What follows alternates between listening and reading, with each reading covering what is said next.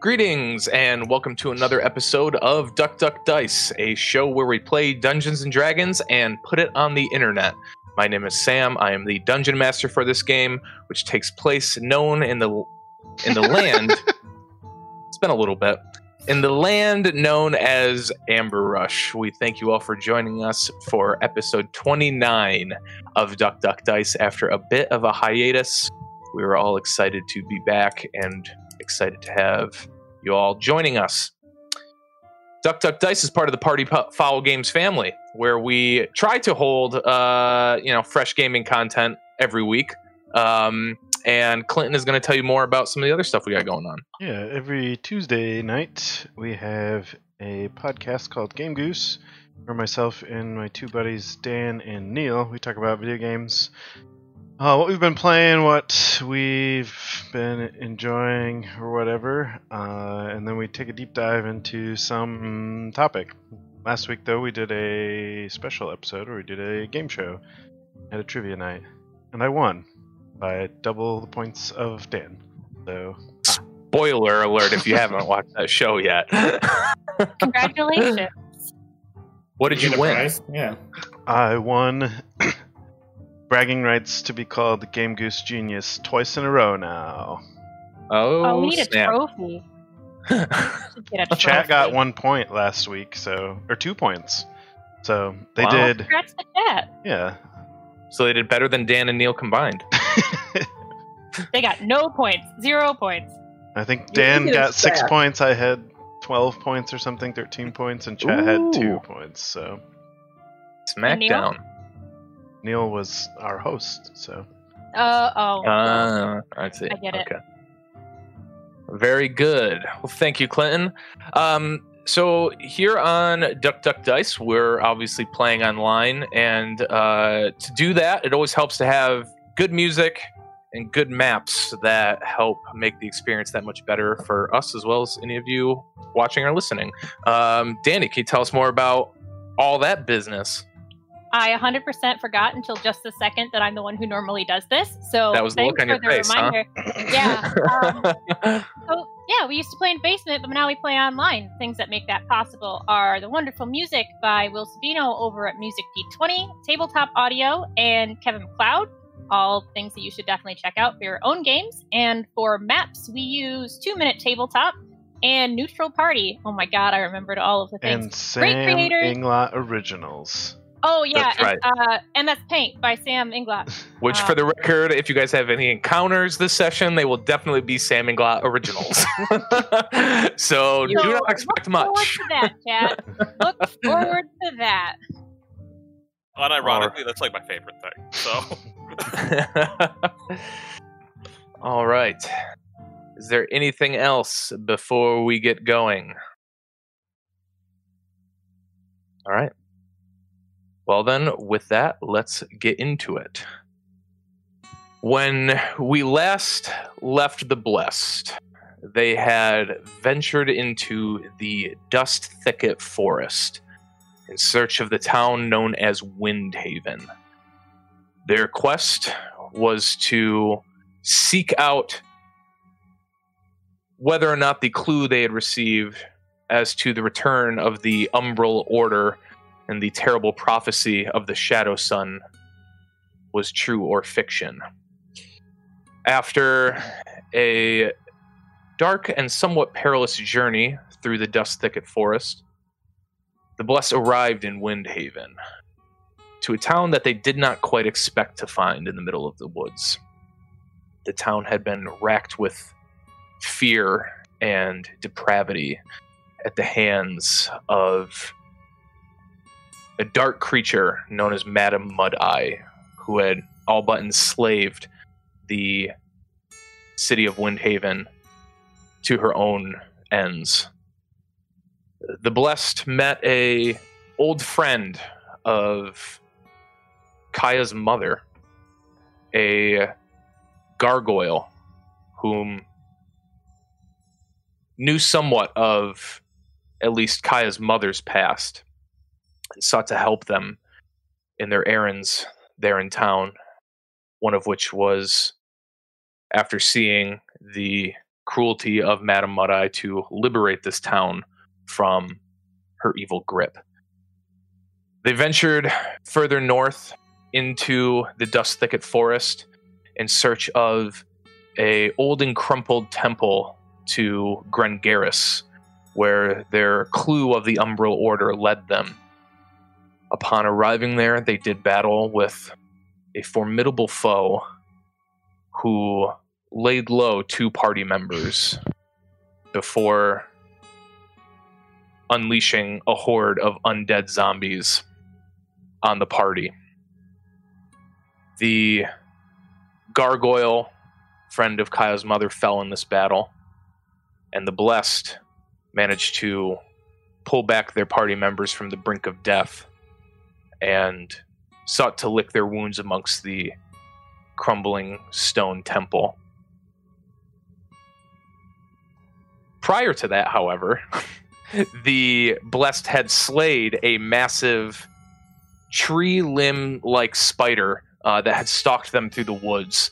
Um, and this sent out a blood curdling cry from somewhere deep in the forest. No doubt the uh, agonizing scream of Madame Mud Eye at the death of her pet. And it was at the Temple of Grengaris where the party laid a clever ambush, felling a large branch of a tree down onto her wooden sled and quickly made work of the evil creature as well as the drakes and small imp elf like creatures that made up her posse. They made their way to Madame Mud Eye's lair where they found uh, both her hovel as well as a small lake, at the center of which, on a, a stone that protruded out from the water, there laid a magic mirror that seemed to have captured both a, a strange black skinned small creature that escaped the party's grasp but also dumping out of that mirror were a group of people that the Blessed had heard about from the gargoyle who watched over the town. Stannis, the former leader of the town who took over after Madame Mudeye killed Kaya's grandfather, sprung out of the magic mirror along with 10 villagers that had gone with him to deal with the threat of Madame Mudeye many years ago. And there you all stand in this high ceilinged cavern, sort of damp with moisture, standing in front of 11 completely waterlogged villagers from Windhaven. Stannis, the sort of gruff looking middle aged man, says to you all, well, we need to get out of here. The last time we came here, we never wound up leaving. We need to return to Windhaven at once.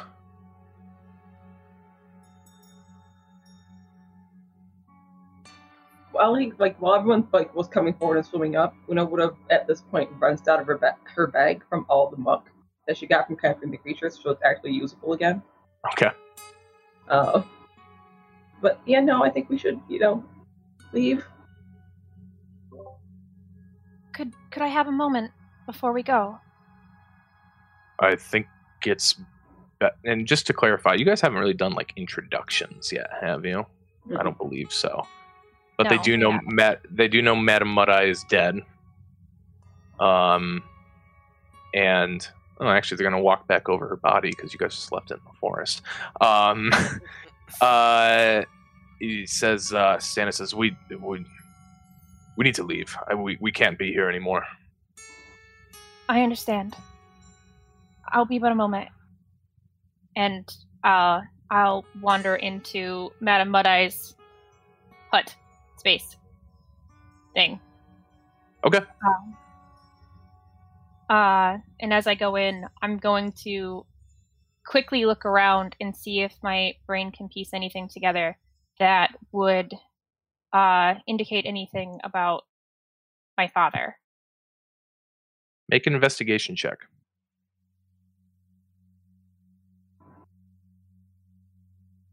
Uh, 16. You walk into Madame Mud Eye's hovel. The ground almost carpeted in a in a green moss. Um, the bulb, the formerly bubbling cauldron has been moved off of the fire, and now just this sort of acrid smell hangs in the air. And Your eyes pass over the walls and the small tables, and as your eyes are sort of passing over the table full of all sorts of different herbs and mushrooms and what look like alchemical ingredients, um, you spot a jar. Um, and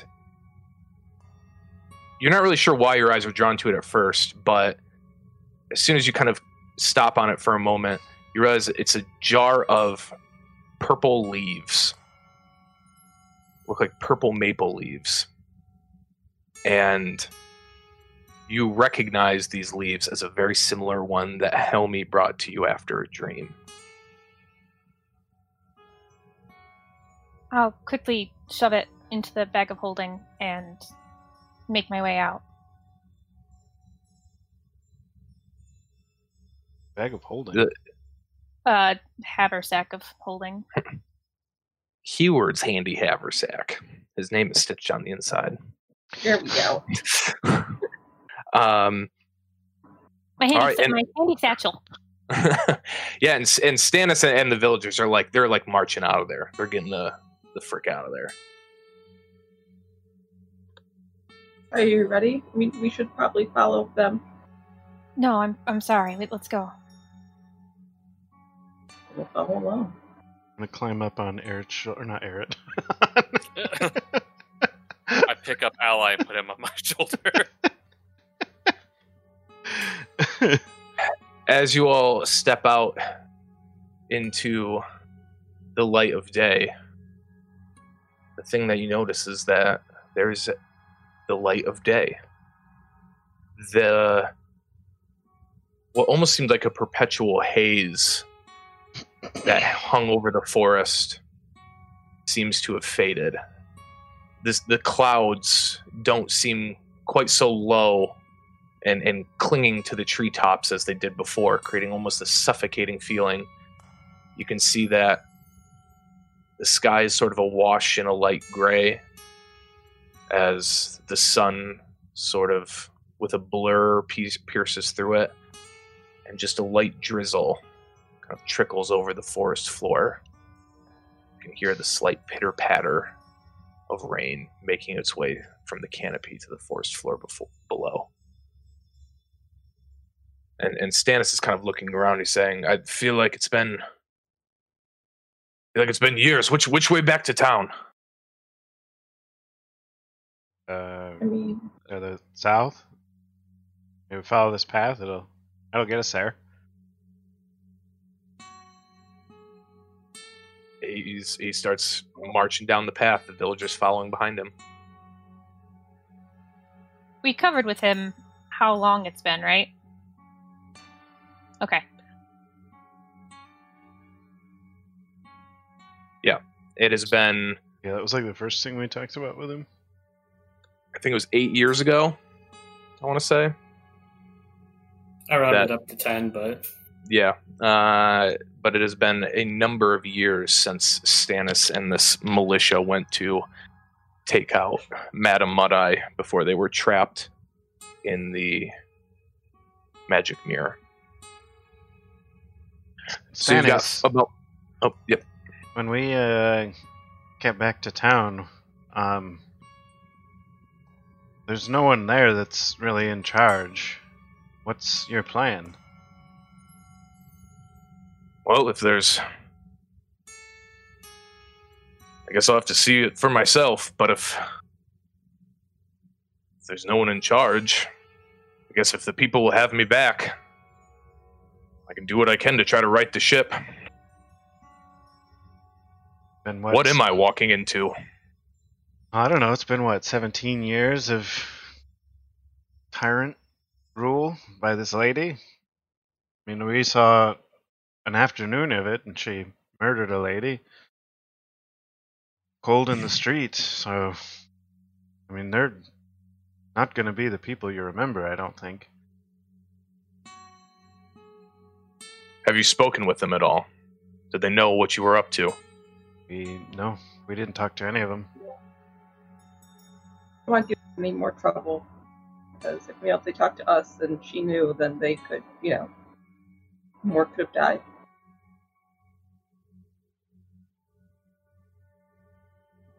Even the years that I was there, they were hard on my people. I can only imagine the level of despair they've reached after we failed.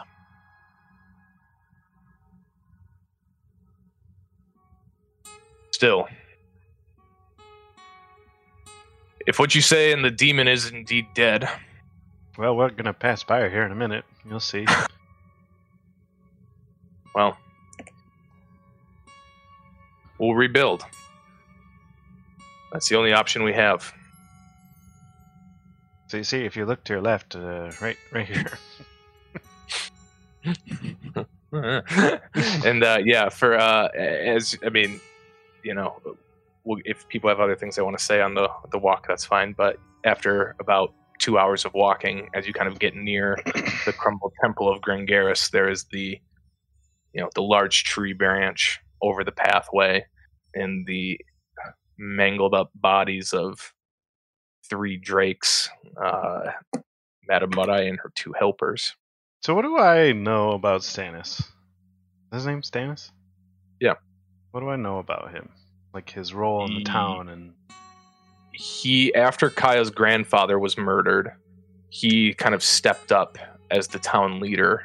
Um, was kind of like a trusted confidant of Kaya's grandfather, um, and sort of, I mean, based on the timeline, you guys would know he probably put up with Madame Mud Eye shit for you know as long as he could, and tried to rally some people to go kill her. Um, but that's about it.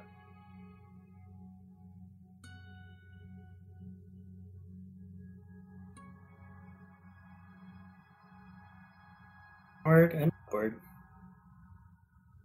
So as you're all continuing to kind of traipse through the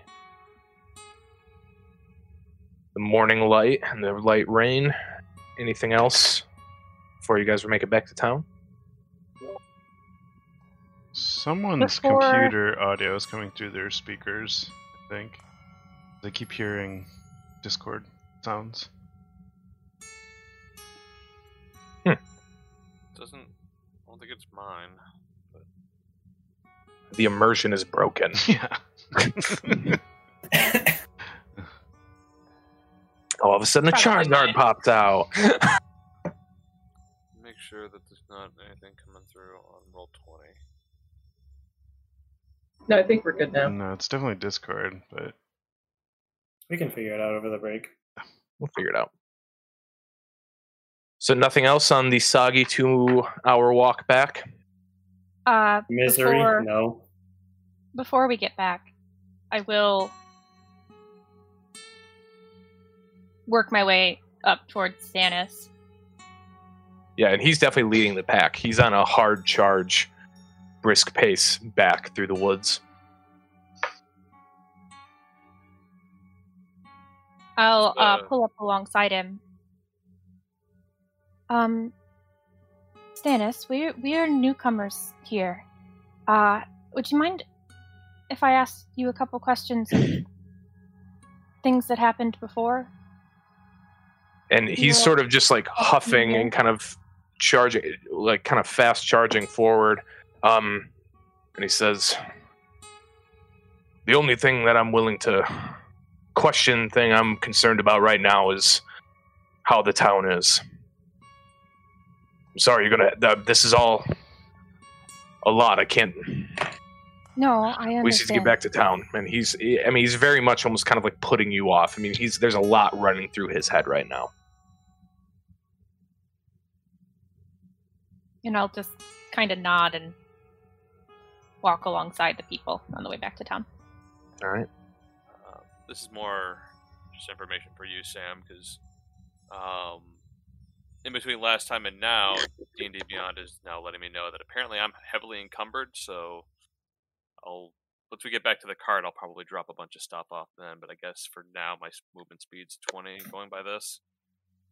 There might be just some stuff that I need to sort through that I don't actually have, but What would you be? I mean, what did you pick up? That I mean, Uh, well, I'm still holding on to a chest. I remember, I think we got all the contents out of that, so I can probably drop that. But, like I I said, could also just hold things for you because she currently has 13 pounds on her. I mean, if she would also like to carry the two two-person tents I'm carrying, that'd be great. you have six spears on you. too. I think I was just picking those up. Yeah, I don't know what would be in the chest. I feel like we, I feel like we emptied that and we just had me uh, carrying it with us for a while. When you would you have the two? Yeah, the two per uh, two person tent is one thing. Yeah. Anyway, yeah, you can just buck the chest. It's fine. Um. Yeah. So you all um arrive back to town, um, and Stannis sort of slowly walks through the archway of the wooden gate that leads into the center of town. Um, all of the other men that are with him almost scatter and start running to other areas of town. There are sort of a gaggle of people who seem to be coming into the center of town um, out from fishing. And they're kind of just like, they just have this dumbfounded look on their face as if they've seen a ghost and a few of them just kind of s- drop their gear and begin talking very closely with Stannis. Remember, this town, the population of it has been utterly decimated with only a hundred or two people left in it, scattered we- throughout the town. Did we notice an inn when we came into town? nothing that would have given you the mark of this is an inn, um, considering they probably haven't had any visitors in nearly two decades. Um, so yeah, nothing that along the route that you came in anyway. Just don't remember what the kind of building it was that we stayed in and met Ivan in. Smokehouse. It was a three-story smokehouse. It was tall and thin. Yep. Um, but yeah, this. You know, you guys have walked back into cities victorious before. You've seen elation in the streets after victories, moments of triumph, and ending of violent and intense periods. From this reaction is just different. This town is seriously scarred from what Madame Mudeye sowed here over the years.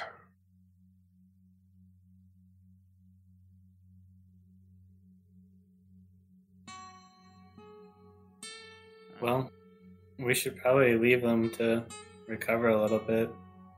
Maybe we should head out, set up camp, and take a rest ourselves. I believe everyone can use some rest. I agree. I don't know that there's much that we'll be able to offer them at this point.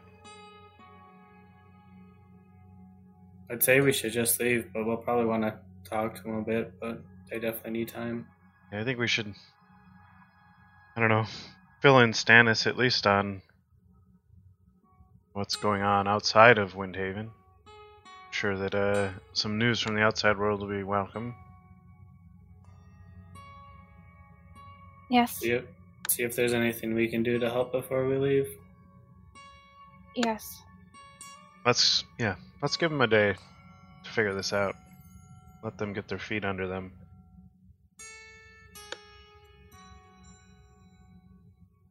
Run Okay. over to Stannis real quick. Hey, hey, Stannis. Um, we'll be just outside the walls if you need us. As he as he kind of you, he like kind of turns to look at you. His hand is over his mouth. His eyes are red, and you can see that there's just like tears streaming down his cheeks. And he just kind of gives you a nod. Okay, I'll head off and join everyone else. So you are all heading outside the gates of town, back south, setting up camp outside the walls. Yeah. Yep. All right. I will quietly pull out my dagger and my spell book and trace a circle into the ground with the point of the dagger, and I'll start casting Tiny Hut. Give us a safe place to rest.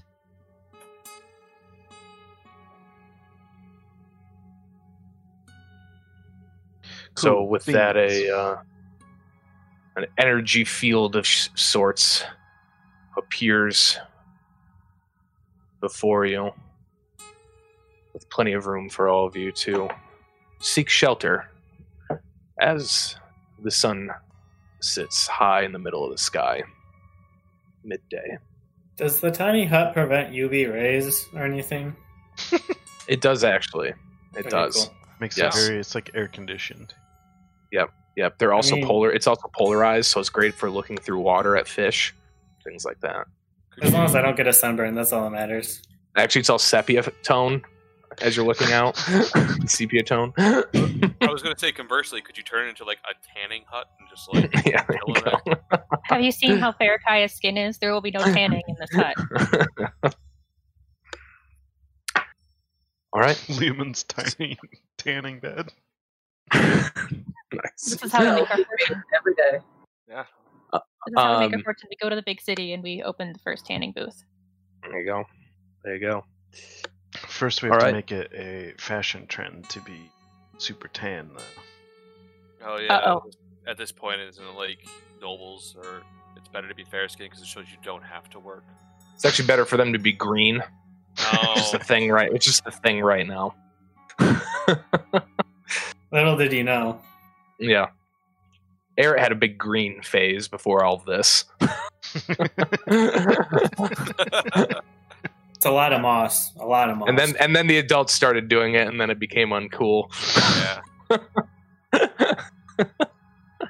Someone saw the kobolds in the dye pits and thought that Yeah. would look cool on my skin. Kobolds always setting trends. There's uh, Uh, a bunch of old like um primary school portraits of Eret in his green scene phase. yes. green clothes too, just green all the way through. green hair. You know, they say Uh. it's not easy being green. All right. So Uh, Long Yeah, rest. the um, well, th- I don't know if you guys want to take a long rest just yet. I think we unless, said unless you want to continue to have just a screwed up sleep schedule. Um, uh, I Yeah. think we still like can't. I could be wrong on that. yeah, it's still too early. I think. Yeah. I mean, we can just putz around camp for a bit, reflect on the nights and days of, that have gone by, and wait And the till like would be, um, for the forest right now, is there, like, do we hear animals again? Um, not Or yet. still silent? Not right now. It's still pretty silent. But there's that, there, but there's sound because there's the, the like I said, like kind of the pitter patter of rain, and it almost feels like the force is like breathing again. Like it felt so suffocated by for, before because of that just dark haze that sort of hung over it from Madame Mud Eye's presence, um, and it now seems just you can feel the you know the distance between the ground and the sky, and the trees seem like living things more than just sort of lifeless silhouettes they were before. Well, Kaya, you all right? No. No, I'm not. Uh, before we go, I'd, I'd like to wander through town a little bit. I don't think any don't... of us were planning on leaving right away. We're taking a bit of a break, but I don't feel like I don't feel like I belong in there with them right now.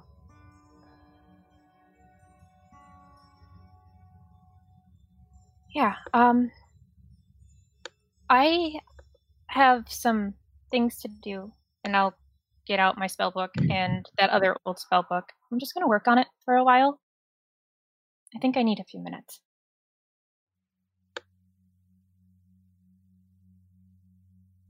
All right. Anyone else? I mean, Una, like during this rest, I mean, our series of short rests, when we're just sitting in camp, we're waiting for night to pop up. Um, Una would have wandered over to the forest, um, and with her speak with um, beasts and plants, she would just she warn the forest, like, "Hey, um, I mean, I'm glad it wasn't you who was moving, so thank you." Um, but there's the villagers back now, and they might be trying to rebuild soon. So, I mean, they might come in here a lot now. They might cut some of you down. They might take some resources. But I mean, I'll remind them not to take too much. Um, I'll try my best. Um, but if they take too much, I hope I hope you're to be okay. And then she kind of goes back to camp, just like, okay. And as you turn and kind of walk away from the tree, you hear a solitary chirping noise coming from up inside the canopy of the tree. I'm really very excited about this, but just just kind of just links back. Like, okay, we're gonna be okay. Hey Lex, what was under that blanket? One, I was pulling the blanket off, and then all of a sudden, I was in this like weird, flat, white landscape. Ugh. Thought I was dead, but obviously not. It wasn't that bad though. No, apparently you got pulled into some sort of mirror. Um, it took us a bit to figure out how to even get to it without joining you. We tried sending in other stuff to maybe get you to switch sides again, but that didn't work. So we just got that weird slimy thing. What? Oh, you didn't see it? oh, yeah. Was it like a fish or something? I, I, I don't know. An eel? had like Show me with your it? show me with your rope thing. uh, Show me with your string. I don't know. It wasn't really string shaped. Is the problem. that's fair. that's Um, fair. I just describe weird, slimy, like Like a- like a vo- days. Yes. Yeah. Like a like a volleyball with the ears and crooked teeth and little limbs, but I black and slimy. that to the ribbon. What do you say? Uh, yeah, it, it conjures up pretty much a, a, a silhouette of of that thing as best it can. Still looks very ribbony though. yeah, maybe stick to the ribbon like animals. I don't know. I don't, I don't think I'm gonna keep keeping this thing that much. It just, I don't know. Why not? I mean, it's pretty cool. I guess. I mean, maybe because it's like red. Maybe you just need to think of red animals now. Remember that Um, horse we saw in Horn Rock? It was like pretty red. I mean, I guess maybe. Try that. See if that works. Um, red horse. Yeah, it, it looks like kind of more like a uh, if you had a horse shaped cookie cutter. Okay. See, That's there you good. go. Like a red horse. I can't think Um, of any other red animals. Oh, birds. I've seen a couple red birds. Um. Well, here, you want to try it? No, no, you you ribbon. go, you go. Red bird, try it. Uh, a red bird. And as you hold it in your fingertip, it sort of flips around and almost like a little origami looking bird. Doesn't fly away. It doesn't fly away. No. It leaves you kind of holding the tip of its beak pinched between your fingers. Careful, you'll suffocate him. Uh, bat. Yep, same, same thing. Turns into a bat. You're Oh, man. getting good with the I've animals. never seen a, a red bat before. Where did you see a red bat, Lex? It just it just came to me. Oh, Um, and I put the ribbon away. but yeah, I uh, I don't know. I think I thought maybe the uh, uh, people we left our cart with when we meet up with them, maybe they might have fun with this. I'll keep the rocks though. though. It seems like Kaya probably needs those. probably now more than ever. Yeah. I guess this is probably kind of a rough time. In general. You guys are all sitting under like the same Yeah. tent, just FYI. Like, I mean, just She's. I mean, I'm engrossed not in telling you you book. don't have to. Like, yeah. I mean, we Her could leave. ears passive, the- turn her red. passive perception Like- is 20. Her ears turn red, but like she doesn't even look up for when she's transcribing these spells. She looks like she's trying very hard. I just Yes. look at the ribbon and it's like Kaya. She's red now. turns into a humanoid shape.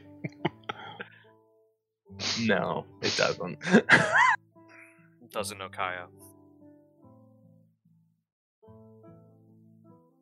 I put the cold rock on the ribbon. So it's now six o'clock, and Ally and Lex have been playing with the ribbon for six hours.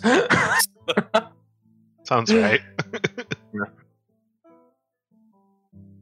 so as as night approaches, you know, and you guys have been in this tent now for a while. we might be tired enough that everything's funny now. Honestly. We've been there. We've been there. We know what that's like. Um, yeah, but any, anything else that's? I mean, are you guys just playing with the ribbon and sitting in silence, talking about anything? Kaya's done with her transcribing. She's just pretending at this point. Oh, well then. Look, I didn't know. Thank you. Yeah. It's six o'clock, and you guys are at this point, like, you're feeling pretty beat from. I mean, and you all take a point of exhaustion, so you guys are trying to ride this out until you can reset your sleep time. Thanks Uh, for that idea. That- Yeah. so, and everyone's here, right? Everyone's here. I don't think we can uh, skirt around or deny this anymore, as much as some of you may want to, but there's definitely a prophecy, and I think mm-hmm. we're definitely who it's talking about. I mean, maybe all of you, but no. Una, Yes. five pillars of light. Out of a desolate land, strike at the heart of the Shadow Sun. I really don't think I'm a pillar of light in this situation. I don't know what else you could be, Una. To be fair, I think of all of us, you're probably the most light. And pillarish.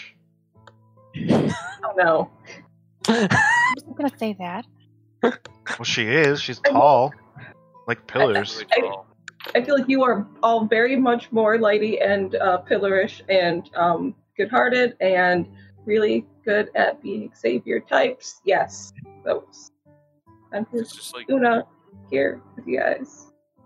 just literally like two feet taller than everyone who's even close to you. I can shrink. It's fine. And Una turns into her human form. Just drop. Forget. and Una's massive form just sh- shrinks down into a, a very nondescript looking lady. How tall is Una's human form? Um, I think it, it drops down to the max she can drop down. I don't remember so still is. like seven feet tall. No, she is I think She's five like- foot four. Oh, we're the same height. No, she's fi- she drops three feet, so that would be she's four foot nine. Um, That's a really weird size Small. human. Kristen's Still that a pillar to me. yeah. They're friends that are Yeah, that so tall. a, a, a very a very s- uh, very short woman is now Una. Una now is. So we're still the four pillars of light in Una then. That's fine. Um, but uh, I suddenly feel very uh, inadequate, I guess, for this task. I what mean, mean? Well, things didn't go super awesome at all. Yeah, we. I don't. I wouldn't say we did anything to that thing. well, he, I mean, you guys almost died. he chased him Actually, off. almost died. He chased him. He got scared. He left. Yeah. I agree with that. I think we surprised whatever it was. I think he was just playing games with us. Think we could face him again? There's no way we could face him again. Not oh, right Yeah. now. If you do, you- I, we should probably run next time, please. Well, I wasn't just gonna let him kill Ally. You can you can pick ally up and then run. I don't know. At that time, I just really wanted him dead. Not Ally, the other. I'm kind of hard to pick up if I don't want to be picked up, though. I don't think you had much of a choice in the way you were. I think you meant before that, but. Hmm. Uh, but yeah, I don't think we can deny it anymore. I think we need to go talk to the old lady, see what she has to say. I mean, this thing is real. It's happening. As scared as we all might be, we're gonna come across either him or things like him again. That's true. You don't you don't think the old lady did, told us everything she knew already? She might have, she might not have, but I think at least talking to her now with f- at least three more of you in a mindset where you're actually more willing to believe her, something might shake out of it. Last time Plus you were all think- pretty in denial of anything she had to say. Well, we can at least tell her that you know what what she thought was happening was happening. Because I mean, we only had the letter and to go here. So if we can at least confirm, you know, something popped up and something kind of almost killed us, then she'll be more aware in case the if there's other pillars. Maybe she knows what exactly it is we came across. And Where next to go look for them. That too. It's probably a good thing then that we're planning on, you know, teleporting there once we're done here and then moving on from there. I don't I don't think I can stay long there though to talk. Well, yeah. I think it's I wasn't expecting a three week conversation, but yeah. I think we can at least I don't know, find out our next plan of action after we get to Spanifix.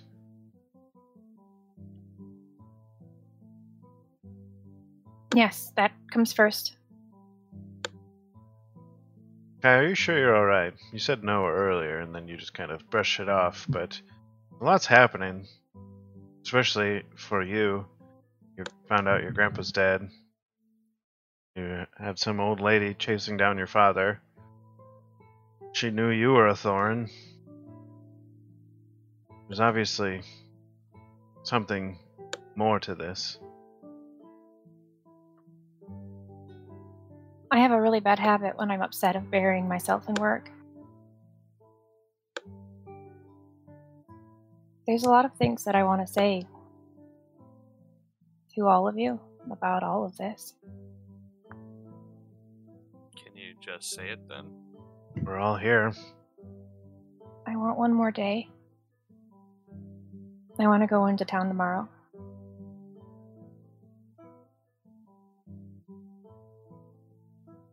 One thing I learned in prison, Kaya, is that you never know what tomorrow will bring. You have things you want to tell someone. Oh gosh, I have learned that. I learned that with Ivan. Ivan was the gargoyle. I couldn't remember his name when I gave the recap. Well, I'll never forget. Ivan equals gargoyle. I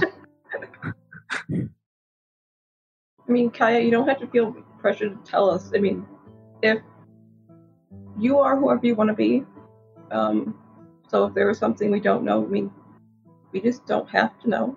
If you don't want to tell us, Yeah, what Una said, but I'm pressuring you to talk to us. Be that as it may, Una, we are also some of our experiences and our stories. I think there's those two parts to every person.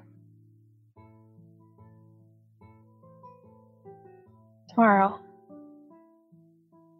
I'll tell you the rest of the story tomorrow. And if tomorrow doesn't afford the opportunity, Then it'll be the well, next I've day. put a Next day.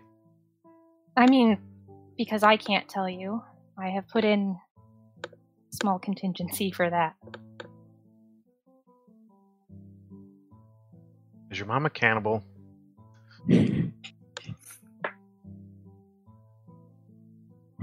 Do I really seem like I come from a group of cannibals to you, ally?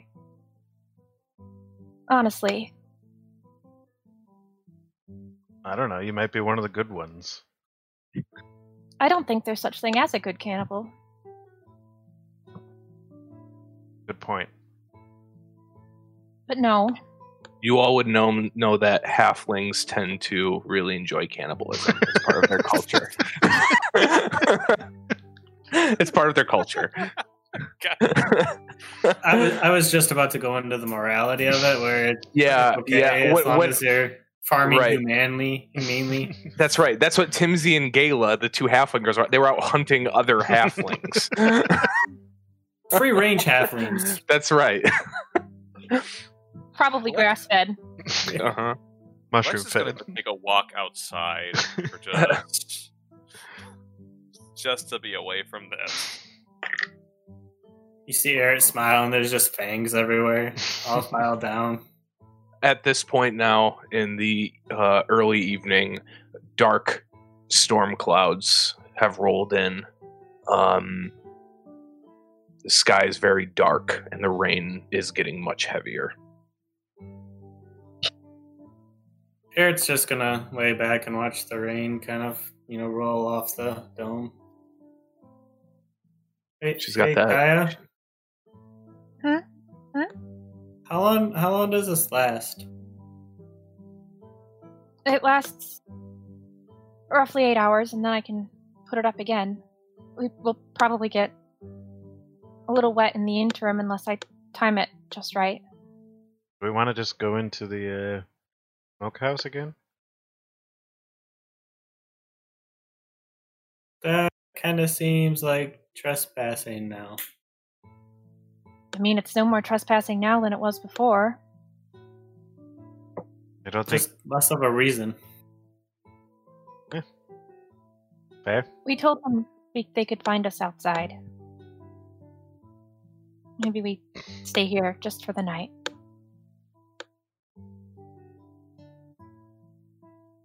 Pull my blanket up over my head just in case.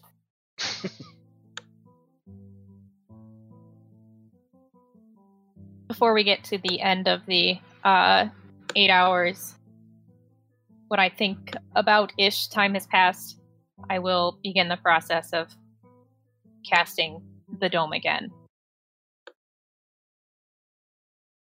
All right. I'm gonna write on a, a note on a small slip of paper, and with a toothy grin and a wink, hand it to Kaya as I go to sleep. I will message you that. what it says. Okay. I want to see it too. Okay. um, so as everyone's kind of gearing up to bed down, you can see a figure carrying a torch approaching from inside of Windhaven towards your hut. It's a man with a looks like a um, sort of oil rubbed cloth um, shawl and hood over his body. And there is a gruff voice that comes out from beneath the hood in the dark. One of you wanted to ask me some questions. I'm oh, here. oh, that was me. Uh, you, you didn't have to come out here this evening.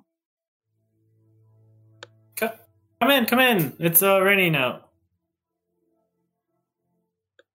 Uh, He kind of puts the sets the, the torch down outside and kind of comes underneath water running off of his hood and cloak draws his hood back and this very sort of red beleaguered puffy face stannis kind of looks at you all. He says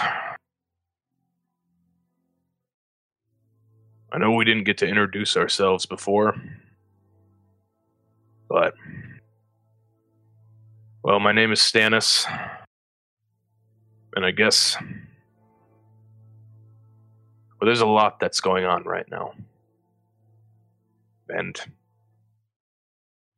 he takes sort of a deep breath and just sort of just kind of stares off for a distance, and he says, "A lot has happened while we've been gone." but I want to thank you for what you did. And I'm afraid that's all I can offer you. That's all right. I I don't think we need a thanks. We did it for her. More so than anything. No, motion towards Kaya. He says, Well, I'm here.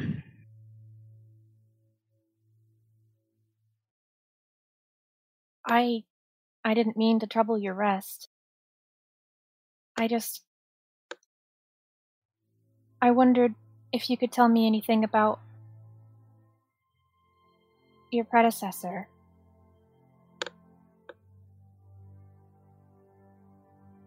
About Soren?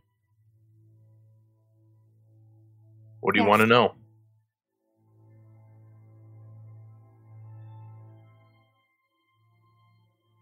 What He- happened to him? Um, He was killed by Madame Mud Eye. Not after, not long after she came into the forest. Killed right in front of everyone.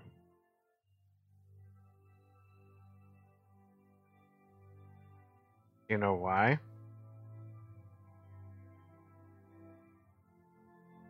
Madam Madame I wanted to know where a stranger and Soren's daughter had gone off to.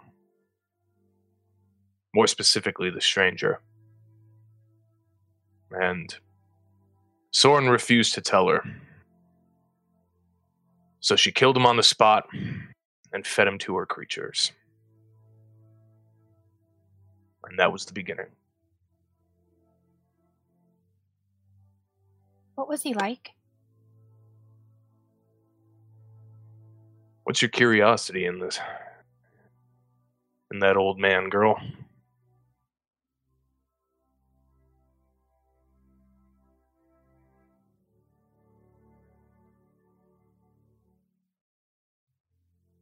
Did you Is she always this quiet?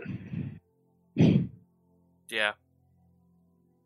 Only when she doesn't want to tell people stuff. Which is perfectly Especially okay. when it would be easier if she just told them. Go on. Did you know Ivan? Did you know someone here named Ivan? There was a man that fished with my daddy. Decades ago named Ivan. He died a long time ago, though. Well, that doesn't pan out then.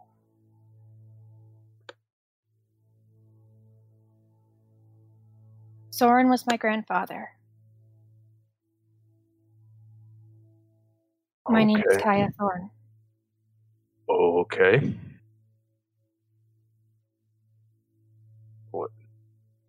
I Wait, so. So Sana had a daughter. Sana's alive. I don't think so. No. So, but you're here. Your mother was a lot. Is a lot. She she made it out of here, She did. but she's dead now. I'm not I'm not sure. I can't answer that. I wish I could. Believe me, I wish I could, but I can't answer that. Did you come back here to save to s- save the town? Did your mother? Why why are you here? What'd you? What? Oh, oh um I wasn't Please don't get the wrong idea. I I didn't come here save you. I didn't know the town was like this. No one on the outside of the dust thicket knew that this is what had happened to Windhaven. Uh, but when we came here for something uh, unrelated, this is what we found, and we had to help. Had to help. Hmm. I. I didn't come here with this intention, but this is this is how things have ended up. I'm certainly glad this is how it ended up. I'm surprised to hear your mother was alive at some point. I figured she didn't make it out of the forest like most of the others. But this a dangerous place before Mud Eye came around then? not any more than any other forest. But when that creature came looking for her, I didn't have high hopes.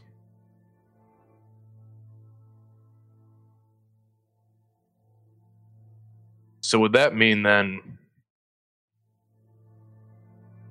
judging by your age, it kind of turns and looks at your ears, says,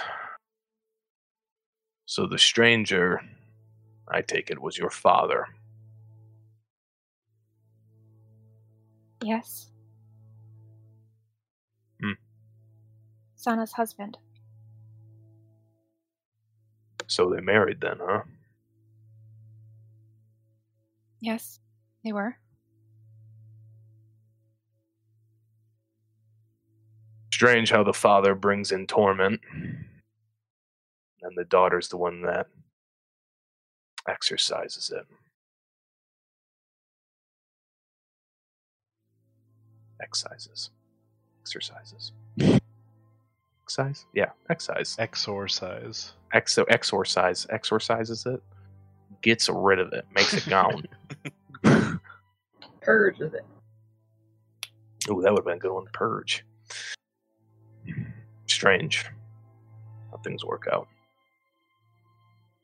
My mother didn't think that she could come back here.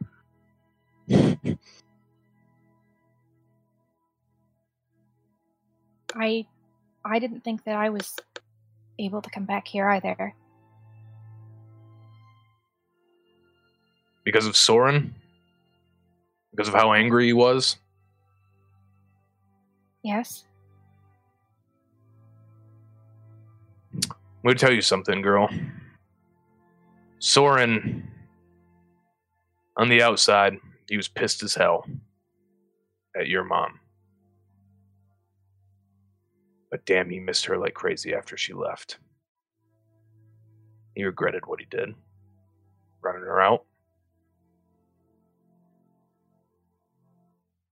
Can't say I was exactly kind to your would be father either.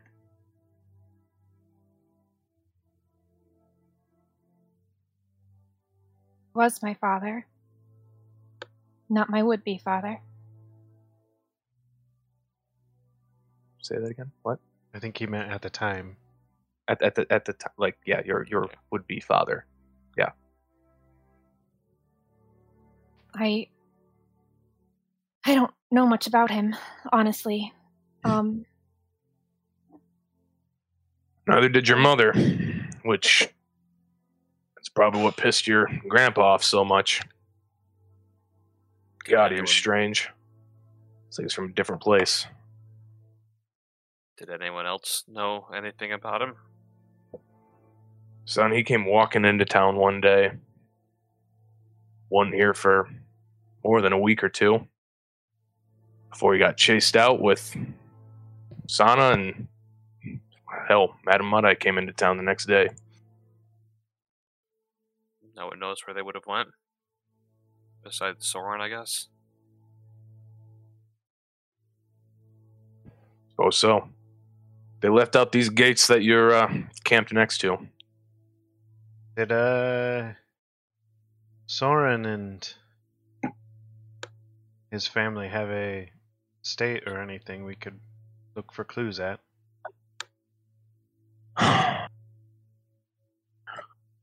I was born and raised in Windhaven. Been out a little bit. Made it over to Chastile, Midvale. I can't think of a place between here, there, or any reasonable place outside of it that that guy would have came from. There's just a strangeness about him. Walked with the confidence, but the thick air of a stranger about him. Had pointy ears just like her. that week that he was here. Do you happen to remember why he came here? It's a, a, a little off the beaten path to Windhaven. That it is. Couldn't tell you why.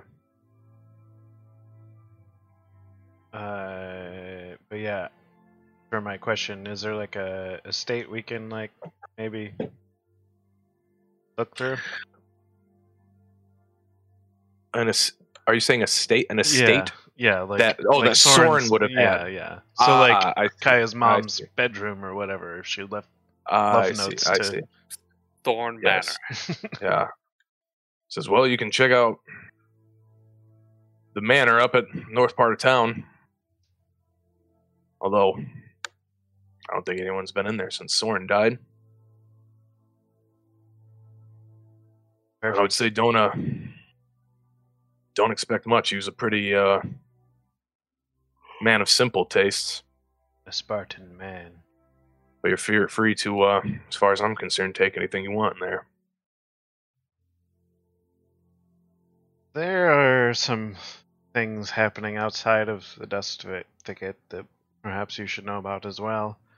There's Nork incursion in the north. Uh, has been reinforced and armed, and many men have been called that way. And to the south of Spanifix, there's also been unrest and turmoil. Much of the what is it called? The woad? The Waterwood Woodlands. the Waterwood woodlands have been overrun by some of the are they tribes? Are they clans. like clans?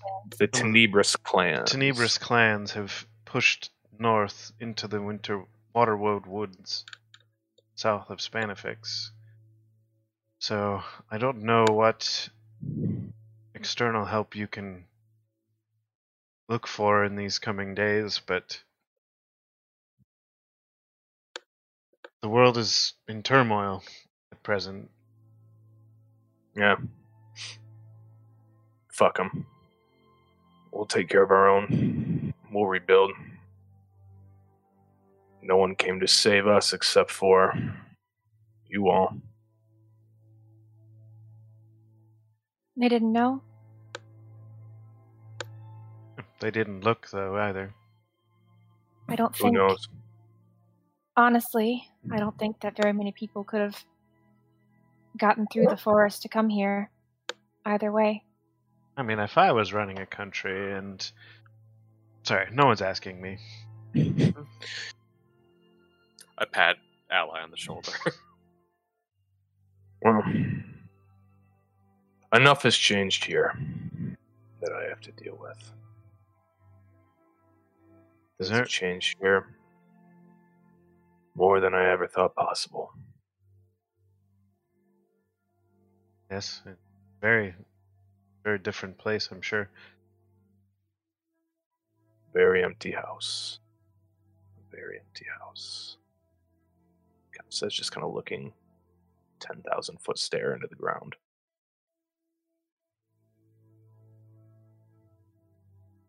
Will there be anything else? Do you need anything else from me? No, I don't think that's the question. I think the question is, do you need anything from us?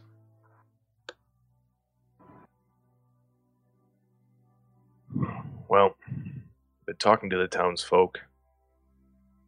Sounds like the river's still good with fish. Something that our people still know how to do well. So, we'll start there. Fish. From there, get back into the forest, looking for mushrooms again. and hopefully day by day we can return to something normal. Um, uh, yes, you can go back to the forest. I just want to remind you as you're rebuilding, and I mean, you're fishing for yourselves again and not for Madame Manai, that, I mean, it went through a lot like the town did. It's been in the dark for as long as you have. Just be nice to it, be kind to it.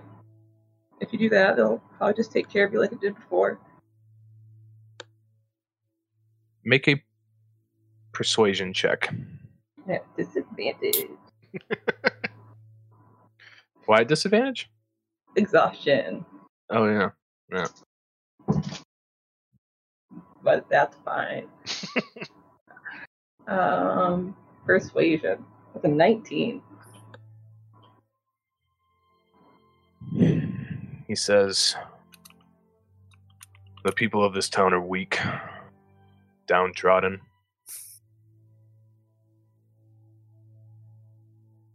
We'll be gentle with the forest. It's always provided for this town. Thank you. That's really all I ask. Stannis, Yes. I never meant to come here. But I'm really glad I did. Same here. Same here. And he just kind of gets up, walks outside. You hear a of a flint and steel. The torch goes back up, and he goes back inside. I'm gonna of the town follow gate. after him until we get Okay. like almost around the gate. Okay. Stannis, and he whips around. yeah. What? she's she's not her father. Don't blame her for any of this. I don't. And I can appreciate kind of cocks his head. He goes, a man standing up for his friend. Of course, I don't blame her. She's just a child, far removed from what happened here. She's clearly wrestling with something, though. Yeah, I think she has been since I met her. I think she Yeah. needs to realize that maybe she's not her father. Well, I don't even know what the hell her father was. So. Anything else, Mr. Kobold? Nothing else, Mr. Human. Just nods, turns and walks back. I'll return to the hut.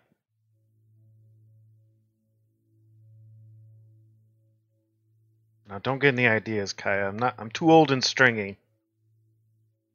I'll tuck into my bed. I wad up the little piece of paper that he had handed to me, and I pelt him on the forehead. Underside of his long beak. his maw. All right. And we'll say with that, you all bed down for the rest of the evening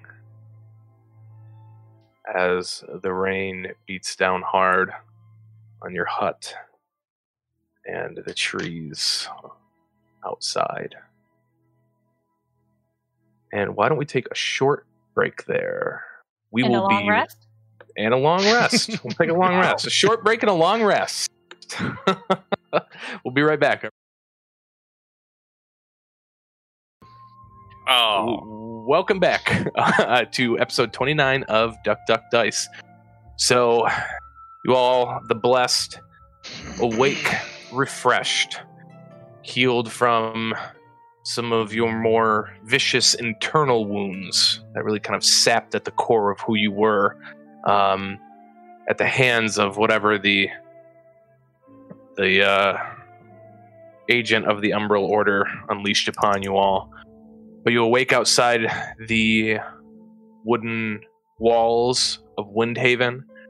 The heavy storm clouds of the previous night have subsided a bit, although the sky remains a dark gray with a steady down, a steady rain. Ooh, I should get a wind thing so I can know which way the wind's blowing. It's got like a little like spinner thing. You just like Ooh, flick it. yeah, just flick it. That'd be good. I can mount it on the DM screen and everything. That'd be fun. It'll Um, always point south. yeah. but you all awake um, just in time for the uh, hut. The thing that actually wakes you up is the feeling of rain drizzling on you as the hut has disappeared.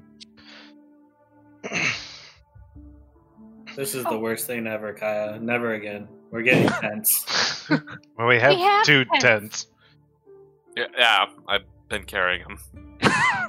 Well, We only have enough. every, Lex's back looks like the truck from the Beverly Hillbillies. Like, it's all stacked up with stuff.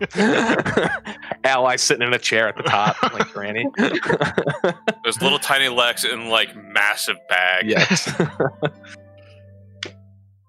Well, what's the plan for today? We see if we can find any hint as to where your father is, and then head back to the old woman. Yes, I think that's for the best. I don't know that anything else is keeping us here. I don't think there's any information about the Shadow Sun or anything left for us here. I would love to sleep more. I'm not used to staying up forever. But yeah, All right. Well, quick breakfast, and then see if we can find Stannis and the uh, manor. I know where it is. Oh, well then I'll cook breakfast, and we can head that way. Well, you're in the rain right now without. Cooked in worse weather. You're going to make a uh, Yeah, ceviche. Magical fire. Magical fire.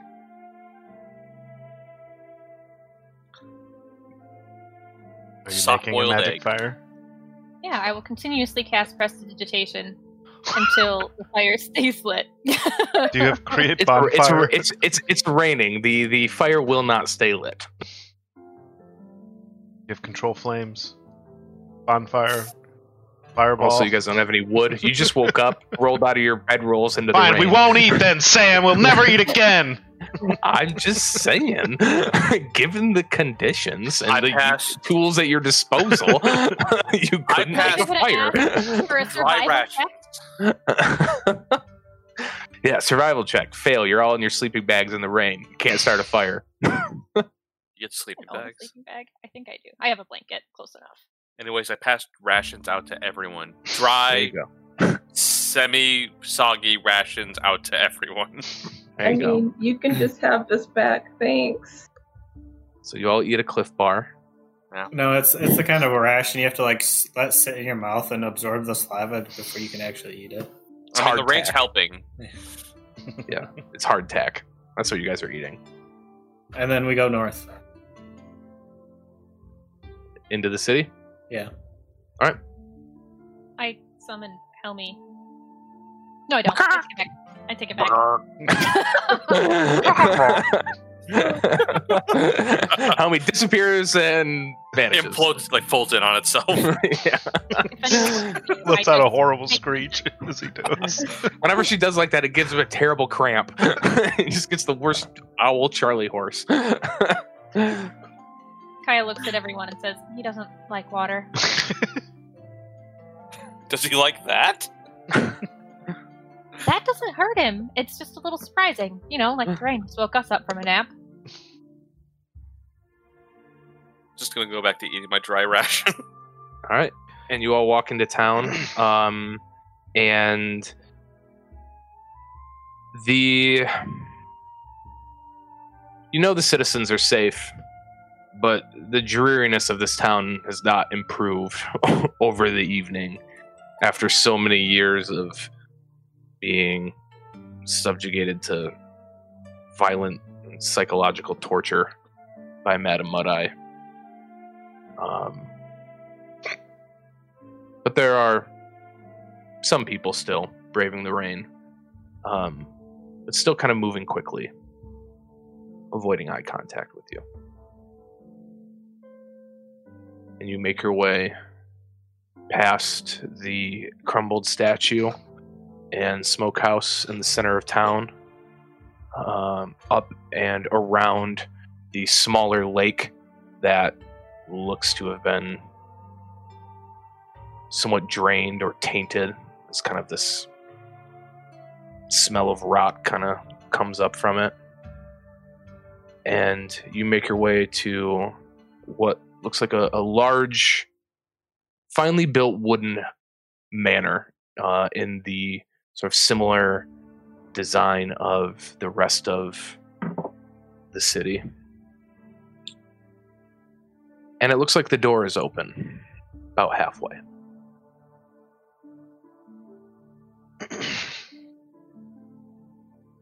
You want to go I alone? look or- at uh,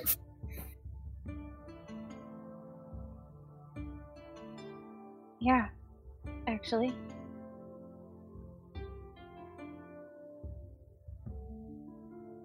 Take a couple steps into the manor. And as you kind of walk up, there are stone steps that lead up to it, surrounded by what looks kind of just like a brambly thicket, flanking both sides where a garden at some time may have been. Um, has now been taken over by weeds and thorns after years of non use and ill care. And you, yes, you walk up to the building. I'll stop at the door and turn around and shake my head and say to everyone, I take it back. Come with me. Oh, okay. There's. I don't, Lex I walks don't over and to be opens the door. sure. And the door kind of opens. Um, See, it was that easy.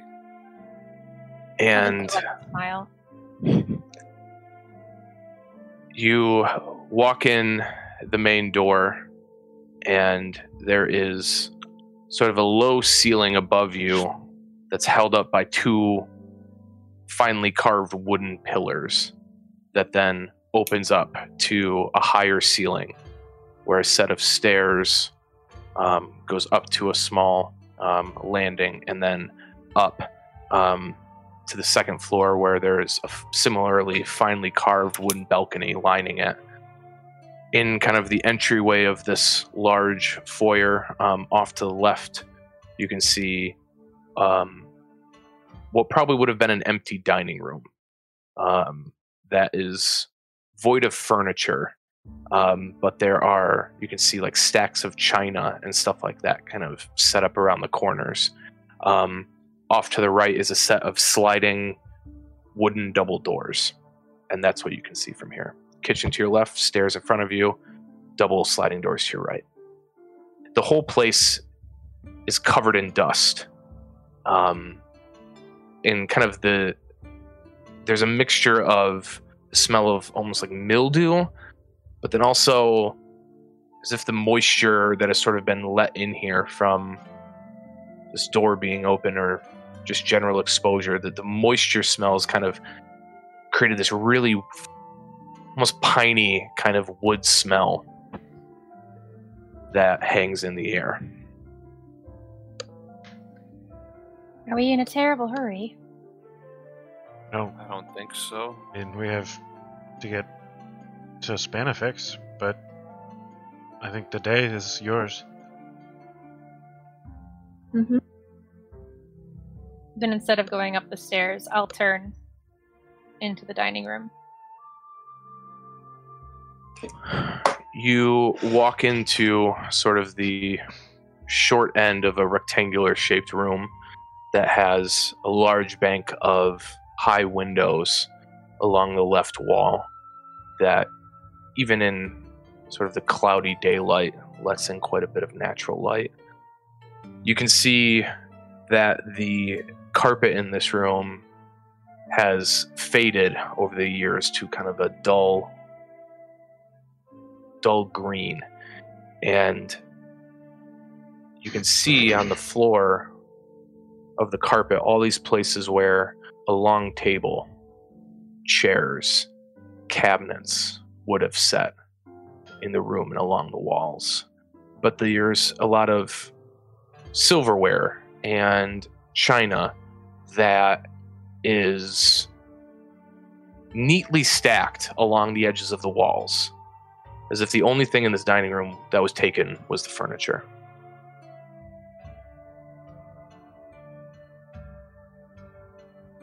Uh, Oh, and at the end of the room is a is a door. I'll touch the china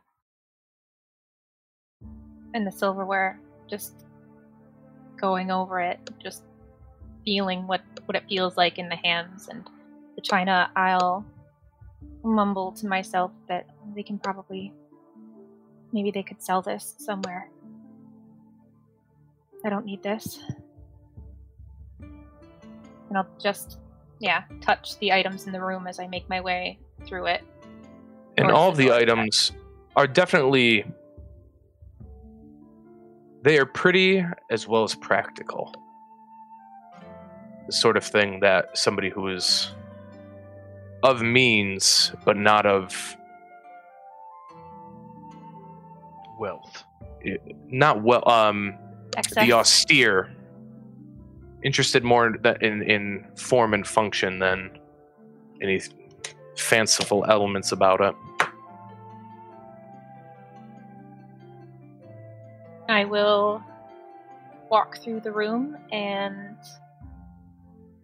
walk into the next room. uh, you find a small kitchen with a, another room off to the side that looks like it has a small bedroom. Um, you notice the furniture again in the in the small room is is missing. Um, looks like there's a feather mattress leaned up against the wall. Um, and the kitchen There are stacks of pots and pans, but cabinets are empty. No rotting food about or anything like that. Just the dust of time. I will drag my hand along the wall as I go from the kitchen to the bedroom and just stop and look around it. Is there anything else in the small bedroom? No. Just the mattress against the wall? Yep, and there's uh there's just kind of a tiny window up at the top that would overlook the the back of the house. Come back out of that room and I'll close the door behind me.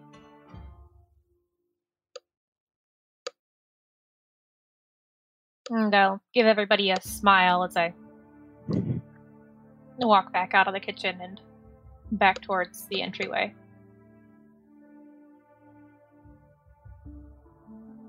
My hand on the banister and walk upstairs. All right. As we're You walk up the before we leave the kitchen area, I'm gonna point at the silverware and give Eric the kobold equivalent of raised eyebrows. Does uh, are there any engraved M's on anything? make an investigation check.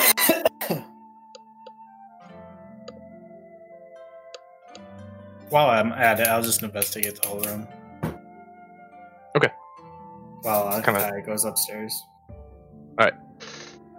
Thirteen. 13. Um, the silverware and china all seem to be sort of well. They weren't just tossed in the corner. They were put there with some order and some care to it. The plates all kind of stacked accordingly. Um, somebody, whoever was last in here, clearly took time to put them out of the way.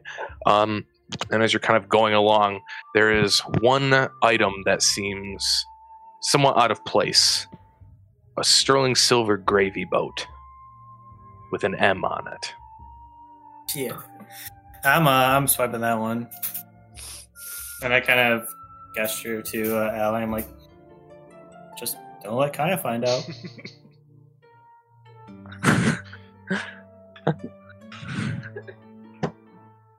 If you live All right. together, bad As side. I was, I guess, just seeing everyone else kind of like wandering around the home. I'm let's just looking around to see if there's like signs of anything else having gotten in to do damage, like animals or maybe anyone else that may have tried getting in. Yeah, make an investigation check. Sweet. Um, I think that's only going to be a twelve. No, a ten. Investigation is not my strong suit.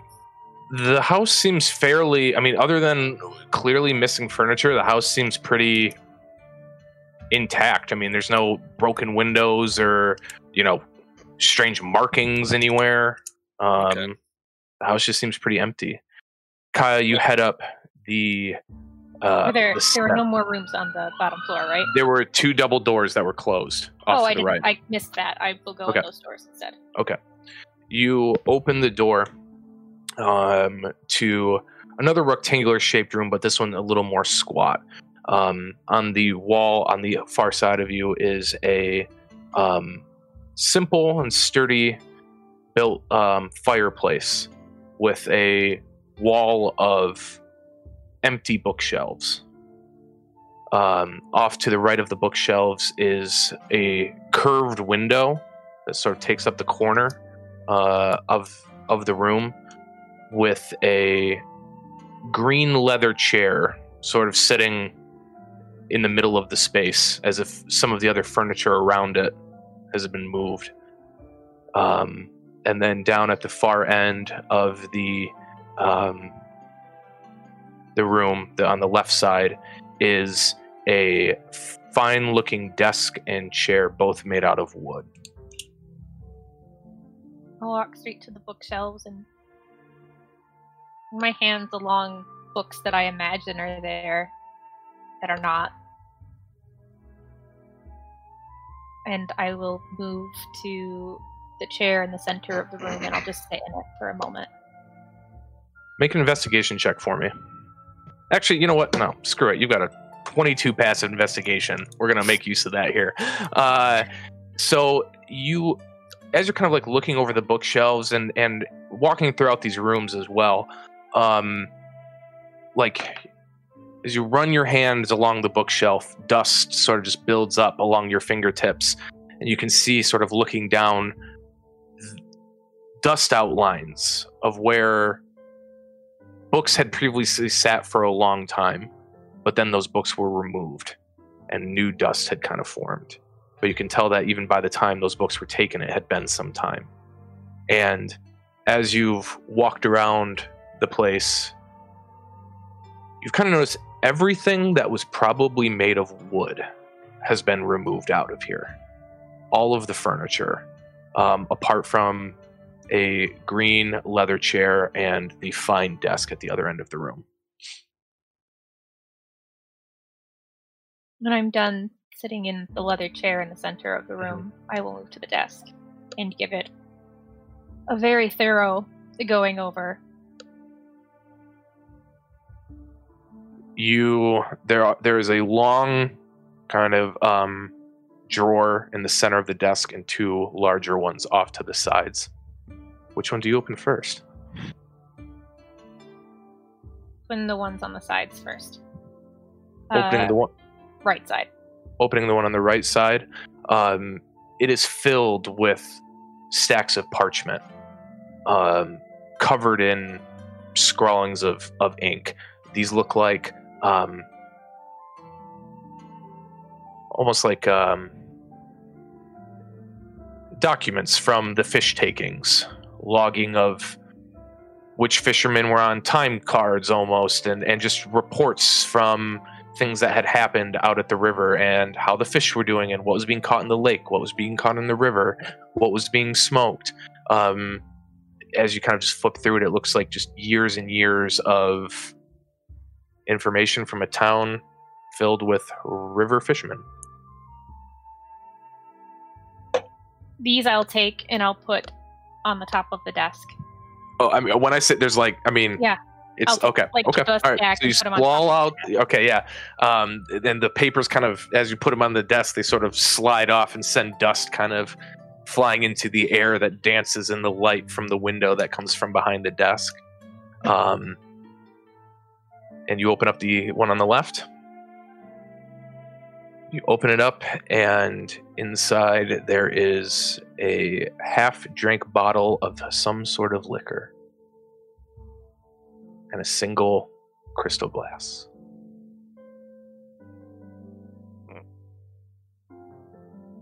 I set these on top of the desk as well.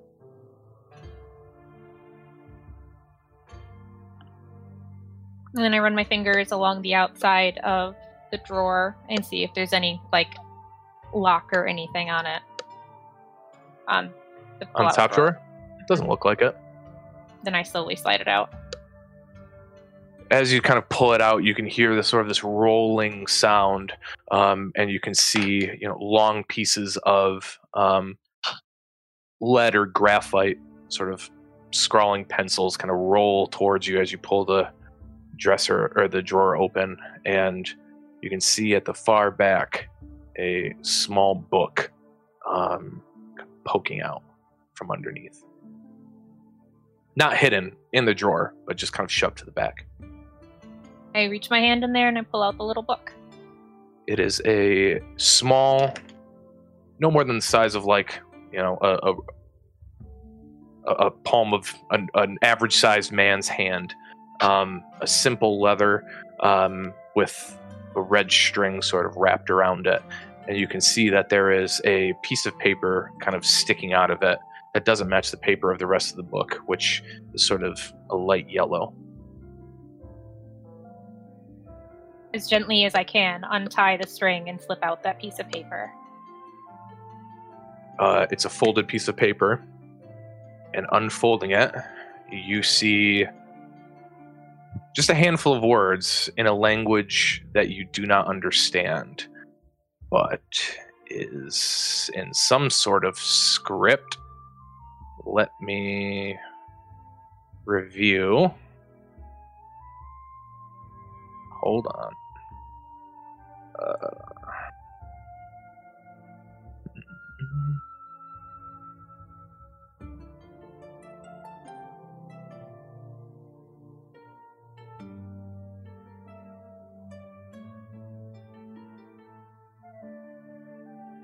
Okay. In Elvish. Do you speak Elvish? The script is in Elvish. Oh, okay. The language is not. Okay. I take the whole book and I slide it into my satchel for perusing later. And uh, I slide the drawer back closed. Then decide to go upstairs All right. after making sure I've given the desk a Yep. That was Actually, all that was. while I'm there, I'm going to um, digitate the dust off the dust off of the desk and leave it looking. With the stack of paper still on top? Mhm. You're putting those back. Or with No, the the stack of papers on top? Right. They're- I'm gonna leave those for Stannis. He might Hmm. need them. All right. So you head up the stairs. Um, as you step onto the first step, there's maybe something in the back of your mind that expects it to squeak, just because this whole place seems so, you know, withered with time and just un, untouched. But it's solid as you step up to the landing and up to the next level where there's kind of an L shaped, the floor is L shaped, and there are three doors in the hallway. Two are open, one is not.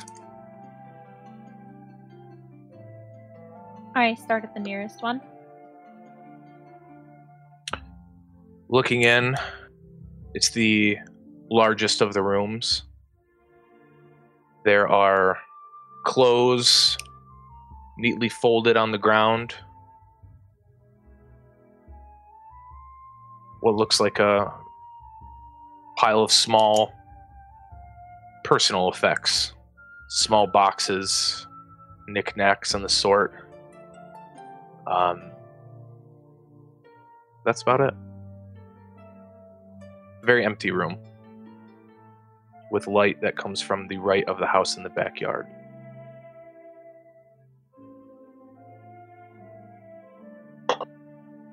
the largest of the rooms. Um, if I check my hands along the wall and things like that, do I find any things that like suggest a hidden area of this room? No, Any hidden compartments? Nope.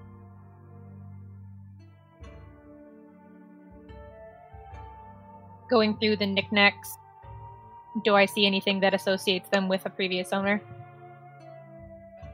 Um, I mean, there's a a small box with um, a handful of um, copper pieces in it. Um, it looks like that there are there are sheets of music. Um, there is an empty flute case, um, and a- few sort of just simply carved um, figurines made out of some wood. There's a a fish and a rooster, um, as well as a uh, a gargoyle. I take all of the figurines and put them in my pocket. All right.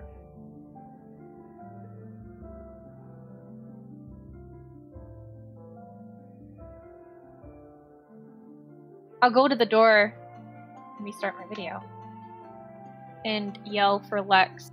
Well, not yell, but Lex, Uh, could you do me a favor? sure. What what what's up? Um, could you do the the thing? Um, could you look for magic?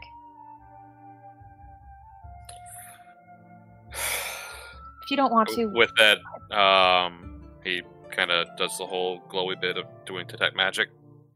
All right.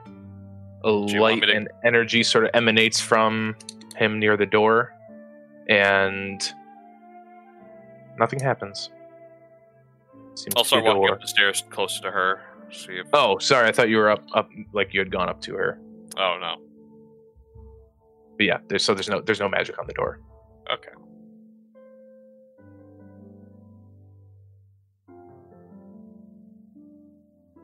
I'll move to the next room.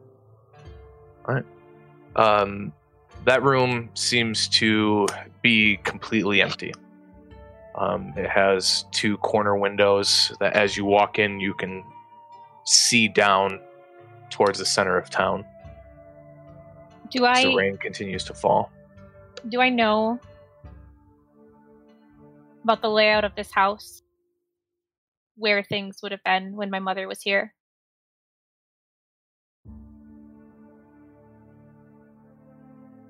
There's one room to go. No, I just want to know, like, if I would have known whose room, like, what room this was beforehand. Probably not. Okay. Then I will go to the last closed door. And it is locked.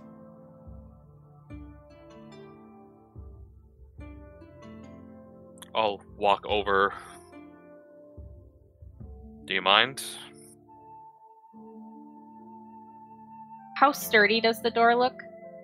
Hmm, Pretty sturdy. It's a well built. I mean, it's a well built house. Well built door. I can probably ask Garrett to do it. I wouldn't want. I wouldn't want to break anything. All right. Is that okay? Yeah. Makes Sorry. sense to me. I just don't know. Like, I call out for Aaron. right behind you with my thieves' tools ready. oh well, now I feel like a fool because I just shouted for you. Uh, Aaron. seventeen. Yeah, with uh, a little bit of a flick of the wrist and um, flicking on the right tumblers, the door opens up. That's why we call him the tumbler tickler. Do we? We do now. Okay. I, I, I step back from the door and uh, let Kaya take the lead. Actually, wait, wait, wait, wait. I check for traps. Okay, roll an investigation check. I mean, Kaya's is better passively, basically, than mine, but. Uh, 14. Kaya's not walking around thinking "Hmm, this could be booby trapped right now. I don't think. But I've learned mind. my lesson. Um, yes, no, the room does not appear to be booby trapped. oh, okay, um, then I waver through. Let me rage to, prepare, to protect Aaron from any booby traps on the door. Please don't break my grandfather's house. um, inside the room is a bit of a moment captured in time. There is a small bed, unmade. The cover's sort of pushed off to one side. There's a small desk with a chair pushed out at an angle with a cup full of what look like paintbrushes. There's a table off to the side of the desk with a stack of books on it. And to the wall to the right is a rod from which hang a number of dresses.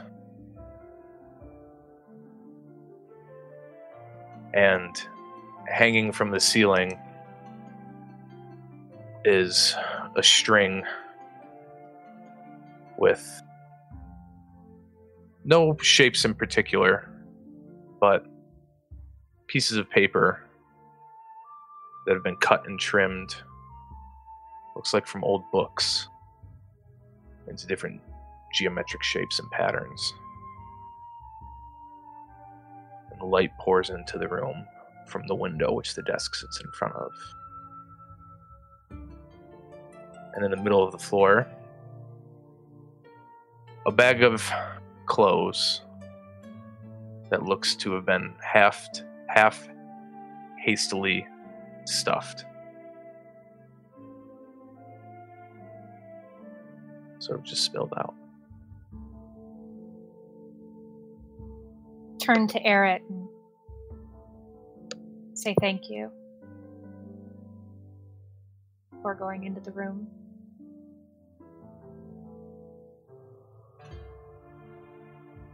Eric, did you find anything else that looked useful? No, what me? Why? No, why would I be looking for anything? you guys went off into other areas of the house. I just didn't know if anything else looked Oh. interesting. We'll get to that. Uh, probably not. Yeah.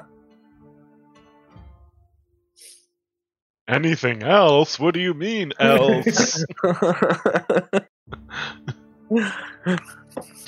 Those shoes look familiar.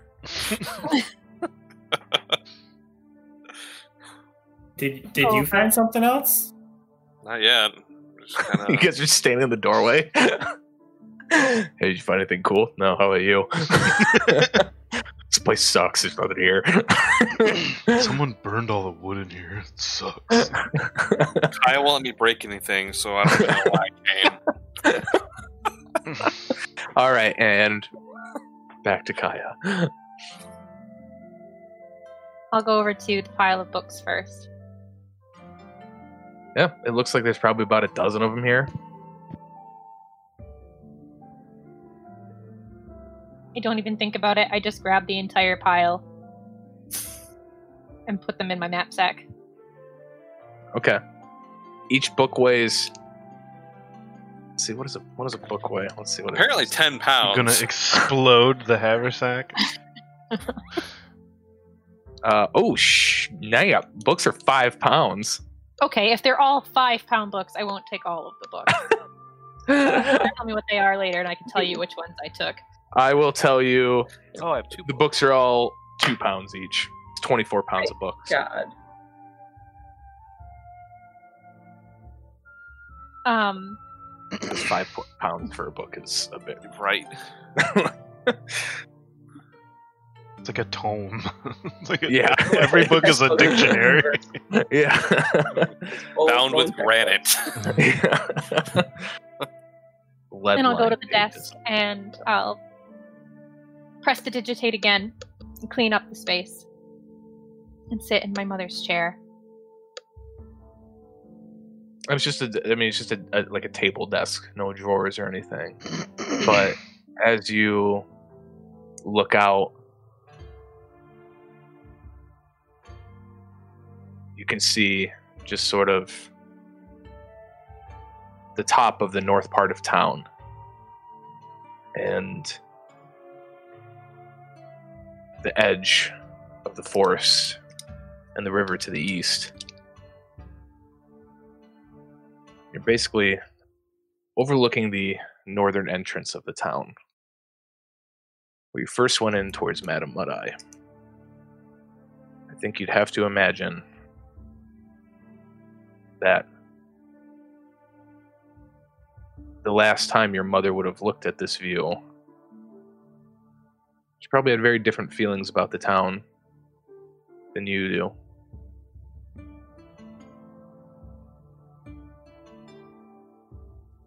The table has paintbrushes on it. Mm-hmm. looks like uh, like paintbrushes and and again some sort of you know lead graphite kind of pencils in a just a simple cup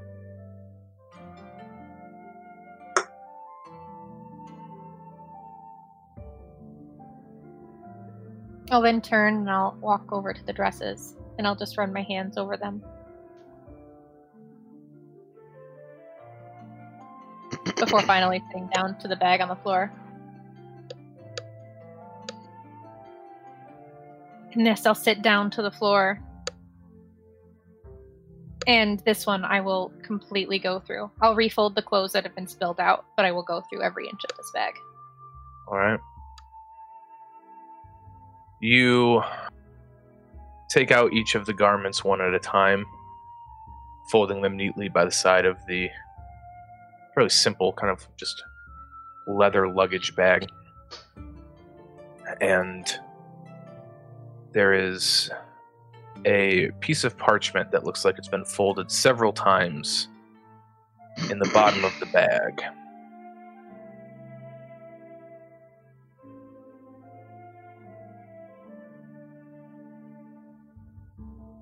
And I take it out and I open it.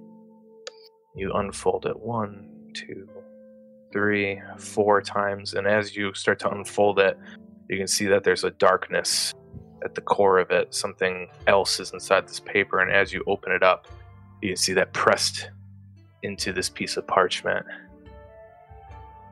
is a purple leaf. A maple leaf. A maple leaf. Is there any writing on the parchment? Mm-mm.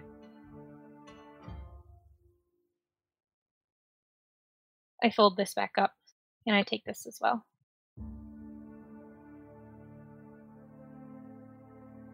As uh, Lex is standing at the door, does anything in this room glow? Nope.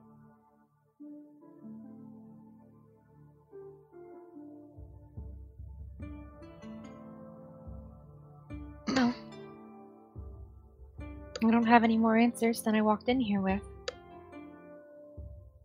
I can fill in some chapters a little more, but I don't have any more answers. Well, should we say bye to Stannis, or should we just leave him to it? The polite thing seems to be to say goodbye. I want to tell him about the documents I found. I don't know if they'll be of any use getting the town back on its feet, but maybe they will. I also want to ask about the things that filled this place. I'm sure they were burned, but I'm. I can't be sure until I ask someone. On that thought, I'll actually get up from the floor and I'll go over to the bed. And I'll like check around the bed for maybe something hidden, like under the pillow, under the mattress. Yeah. Um. Nothing. Just a a a bed that was never made. I'll take a moment to make it. There goes that good book title. What was the book title? Just an unmade bed. The bed that was never made. And then Kaya went and made it. She prefers things neat and tidy.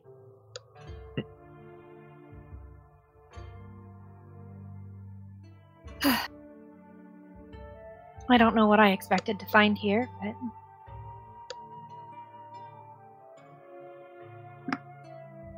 To Stannis, I'm then. Slightly disappointed. Does this does this ring a bell for anyone? Has anyone ever seen something like this before? And I'll pull out the purple leaf.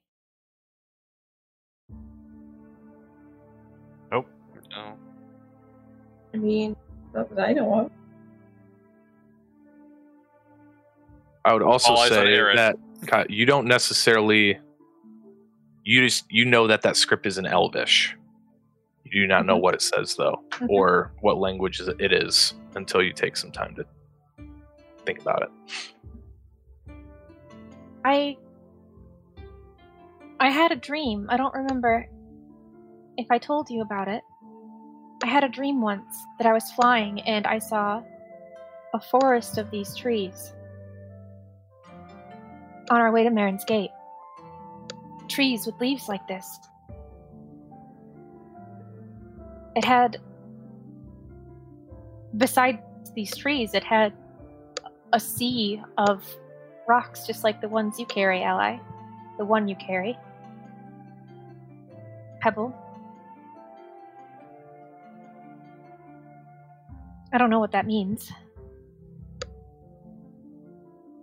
But I feel like they're somehow connected.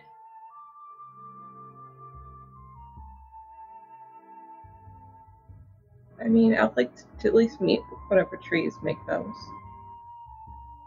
I've never seen them. I mean, growing up in the middle of kind of nowhere compared to all this, I've never seen anything like it. I certainly haven't. I kind of fumbled it uh, around in my uh, pack for, and I re- I try and grab the uh, book that Una gave me on uh, plants and everything like that, Hmm. and I just kind of pass it over to Kai. I was like, maybe there's something written about that in here. Maybe. And if you're not taking it, I'll just start flipping through it and see if I can find anything that matches that purple leaf. Make an investigation check. Because you're kind of just flipping through it. I'll, I'll look at it with him. Do so with advantage. As you speed read for. You're looking first for shapes because colors. This is not a color picture book. Uh, Come on, maple leaves. Well, it's a nat 20, so a 19 for me. yeah. Um, flipping through it, you don't find anything about purple. I mean, you find things on like maple trees, but nothing about. And didn't they have like a silver stem to it or something like that? Isn't that? Is that in your inventory? I, you- I could go look at the dream sequence you sent me. Oh yeah.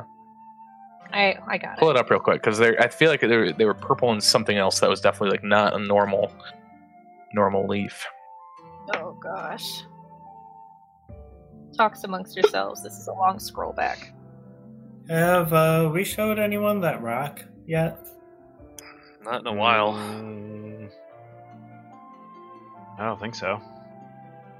Well, if uh, that rock and these purple leaves are connected, maybe we should start showing people that rock and ask them if they have any idea what it is.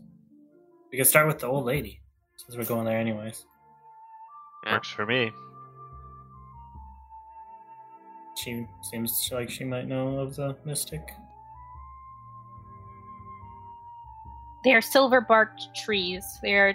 Yeah. I don't think it actually says anything. So the about leaf- shape of the leaf.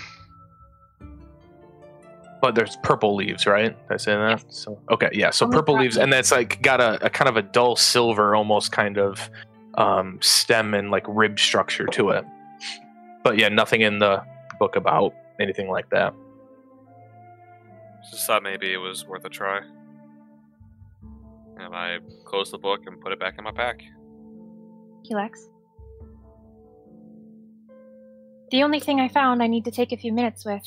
Uh, I could do it now or later. Later's probably good. We have a lot of traveling ahead of us, which would give you a lot of time. We don't have. I have a feeling we're not going any further than the temple today. Oh? Something tells me. Maybe. I don't know. I don't know what awaits us there when we talk to the old woman. About what time is it now? Nine o'clock, ten o'clock. Oh, wow, Pretty it's earlier morning than I thought. Yeah. Actually, I'll just. I'm just gonna do it, just in case. And I'll get my book out and I'll open it up to comprehend languages and I'll take some time with it and ritual cast it Uh, and take it in. can't you can't you do that at the temple? What if it's something relevant to being here? So should we go say goodbye to Stannis then, and then that way, once you're down here, we can just boogie. I mean, I'll go as fast as I can, Eric. I'm sorry. I'll go as fast as I can. I'm gonna Ten minutes later, wander the house and inspect anything that guy might have missed in the meantime. Okay. So, 10 minutes later, Kaya, putting your fingers on the page of this hand scrawled note, says, "Meet me in the western forest at dusk." With a V or some comparable marking to it. I, I was really hoping for an M. You just missed the Full second. circle. you just missed the first and last leg on it. Yes. Illusory script. this is My all actually name Eric's isn't plot line.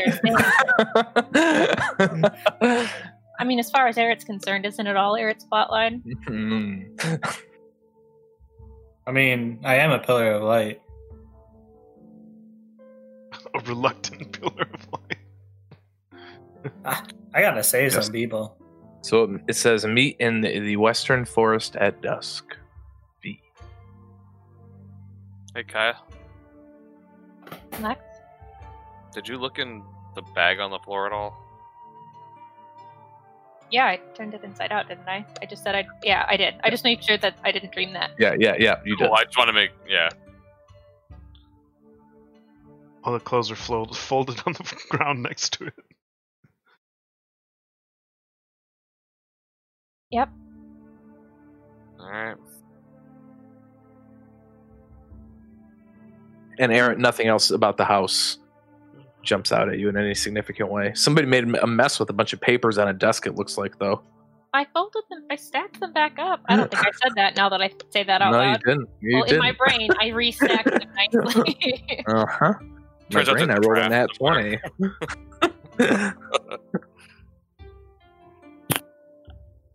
I'm gonna head out the front door. Oh, did she leave the liquor there? I wasn't gonna leave the liquor there, but it's not there. It is there right now. Uh, does it smell like a decent liquor? I mean, it's been aging for a while. oh yeah. Uh, I'll uh, pocket that as well. Does liquor age in a glass bottle? No. It's a tiny barrel. it's a small cask Really of liquor. Small cask. About the size of a coffee cup. You said it was like half full? Yep. Um, the last things I'll do, I'll just tidy the room for a few minutes, just like as if, as if someone might be coming back to it. right. Um, Yeah. we're just gonna follow you around a bit, and when you get to the desk, she's gonna ask, "Are you gonna take the paintbrushes with you?" Oh, I, I thought about it, but I mean, I like to think you should. I, I mean, I used to paint back home, but I mean, it'd be a shame to let them sit here and go to waste. I agree. And I'll pick the paintbrushes off and I'll prestidigitate as clean as I can get them. They were pretty clean to begin with. Dust covered in dust, but well taken care of brushes. Six of them of varying sizes. I'm gonna go ahead and follow Ally out. I will uh, then, after cleaning them up, hand them to Una. I mean, these belong to, to your mom. I think you should use these. Possibly. Well, I'll make you a deal. I'll take one. I don't paint. I mean, I could show you. I mean, I'm very good at painting flowers, at least. Um, sometimes people, but usually flowers. Well, then you're gonna need brushes if you're gonna show me. So I'll take out one and I'll hand her the rest. Just hold on to them for now. Calligraphy. And then the last thing I'll do, I'll hand, I'll walk on over to the dress rack and I'll see if anything looks lighter than what I'm wearing. And if something Oh. does that looks like it will fit me, I'm taking that with me because I'm wearing wool and it is summertime. yes. Um, you kind of have your pickings of. So, what does the dress look like? I don't know. I'll look at it later. I just look at the most likely one that looks like it would fit me. What's it look like? Oh, Kaya. no. I don't know. What do the people here wear? DM? What? Nope, tell me what it looks you- like. Yeah, tell me what it looks like. I'm not being a cop out here. What are what are they? Uh, so the one that Kaya takes off of the rack is um, mostly um, a light green color with the same embroidery that's around her skirt, around the skirt of this one, uh, with um, oh, I don't know how to describe fabrics. Uh, yeah, it's a light green dress that has um, three quarter length sleeves instead of the blouse that she's wearing instead that has um, like a tie up the center tied enclosure instead of the blouse and vest she's wearing now. It's just a single piece dress All right. of a lighter, more linen-y fabric. Yeah. Than the wool Um, she's wearing. You can consider that fine clothes.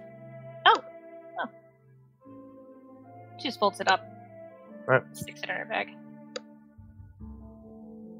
Well, It's a nice but practical dress.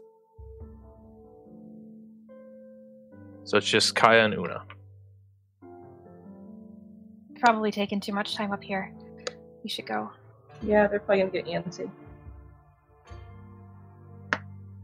Take So one you last look out the window and oh. head out of the room. Relocking And- the door as I leave. All right. So you all head outside and into town. Um, it's pretty clear there's kind of like a small gathering of people. Center of town. And as you approach, you can see Stannis sort of talking with about a dozen people who all seem to be loaded down with fishing gear. Um, and while they're quiet, they don't seem as you know. There's kind of a a, slight commotion of conversation as you approach.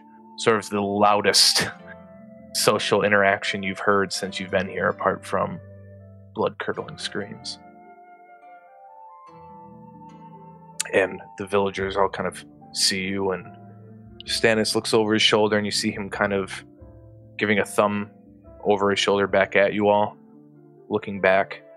The villagers kind of fan out a little bit to get a look at you as appro- as you approach. And Stannis, noting the direction you're coming from and looking at you, Kaya says, Did you find what you were looking for? I don't know that I was looking for anything. But I didn't What find she very means much. is no.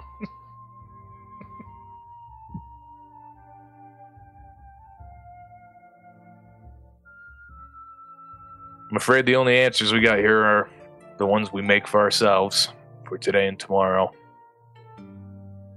Maybe you can answer something for me. The Western Woods. What's out that way? Is there anything? trees. Not, I mean, I guess there's a small little grove not far. Other than that,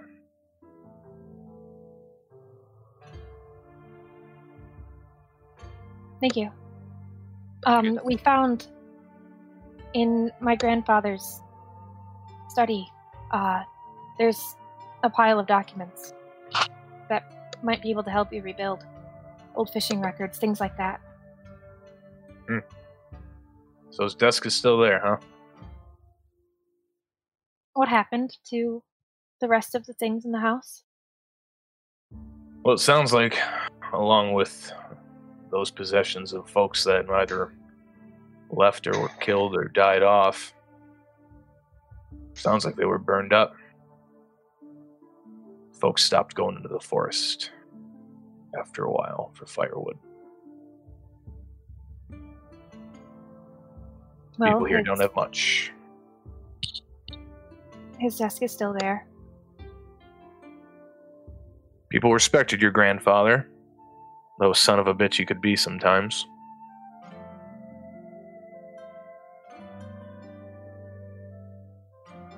me a favor.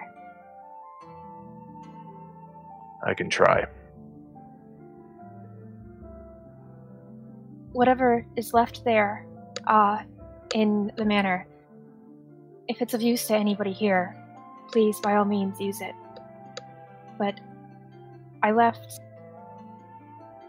the door to my mother's room locked. If I get the chance to come back here, and I'd like to, could you leave it like that for me? As far as I'm concerned, that house is yours. So certainly, I'll take what we need and nothing more. Back here. If it can be of use to someone else, then please, by all means. Sounds good. I never caught your name. My name is Kaya. And he reaches out his hand and says, It's good to meet you, Kyle. Good luck. Thank you. And your friends, who are these ones? Hi. I mean, we've already met. My name's He's kind of he's looking at he's looking at Kaya as he asks this.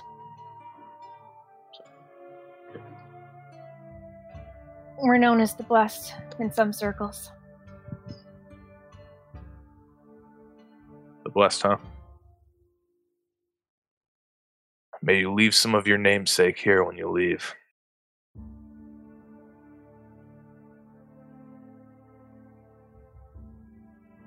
I have to go now, Kaya. Good luck to you. To you. To all of you.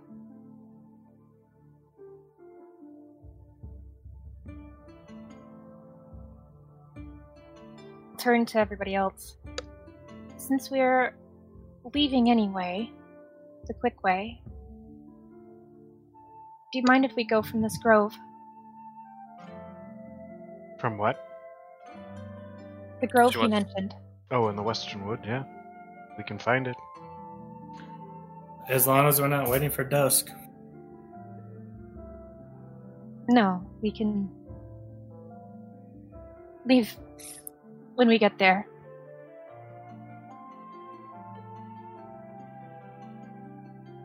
Nod to Stannis and anybody else standing around and head towards the exit closest to the western woods. You're gonna have to still go out the south of town and then head that way. But as you sort of walk away, you kind of just hear this sort of delicate clapping noise from a handful of the villagers that sort of acknowledges you as they follow Stannis. Just kind of give you affirmative nods as you walk away. They sort of bend down with their gaunt bodies, pick up their fishing gear and tackle, and head off to the north, following Stannis out to the river.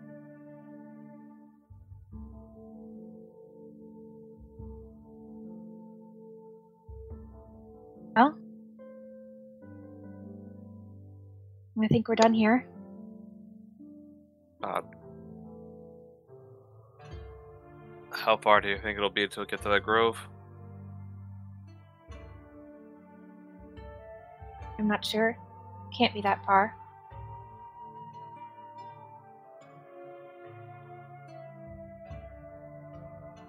All right. So you all head into the western woods. I would like everyone here to make a survival check for me.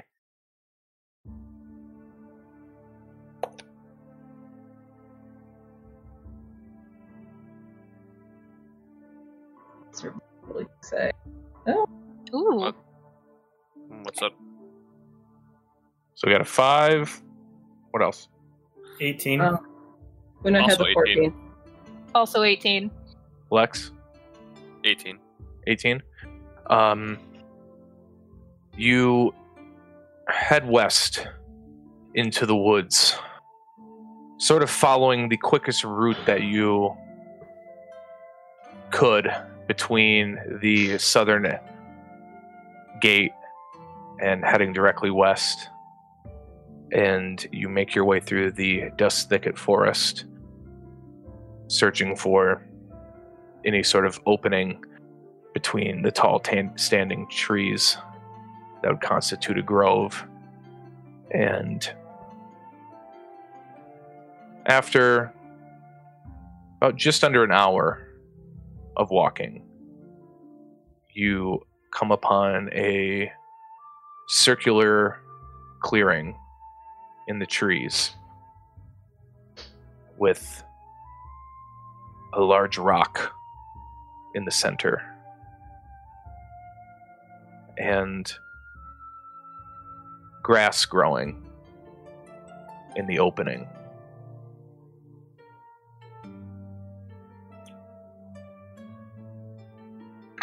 But the rain continues to pour down hard.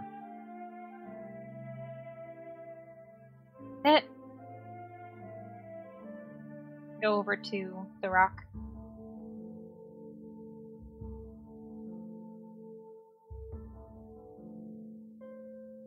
What is it like?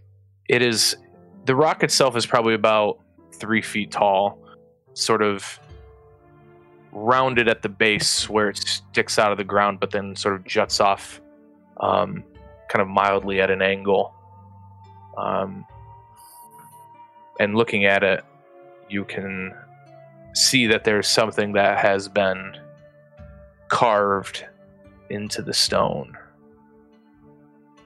in a script that you understand, but a language you do not.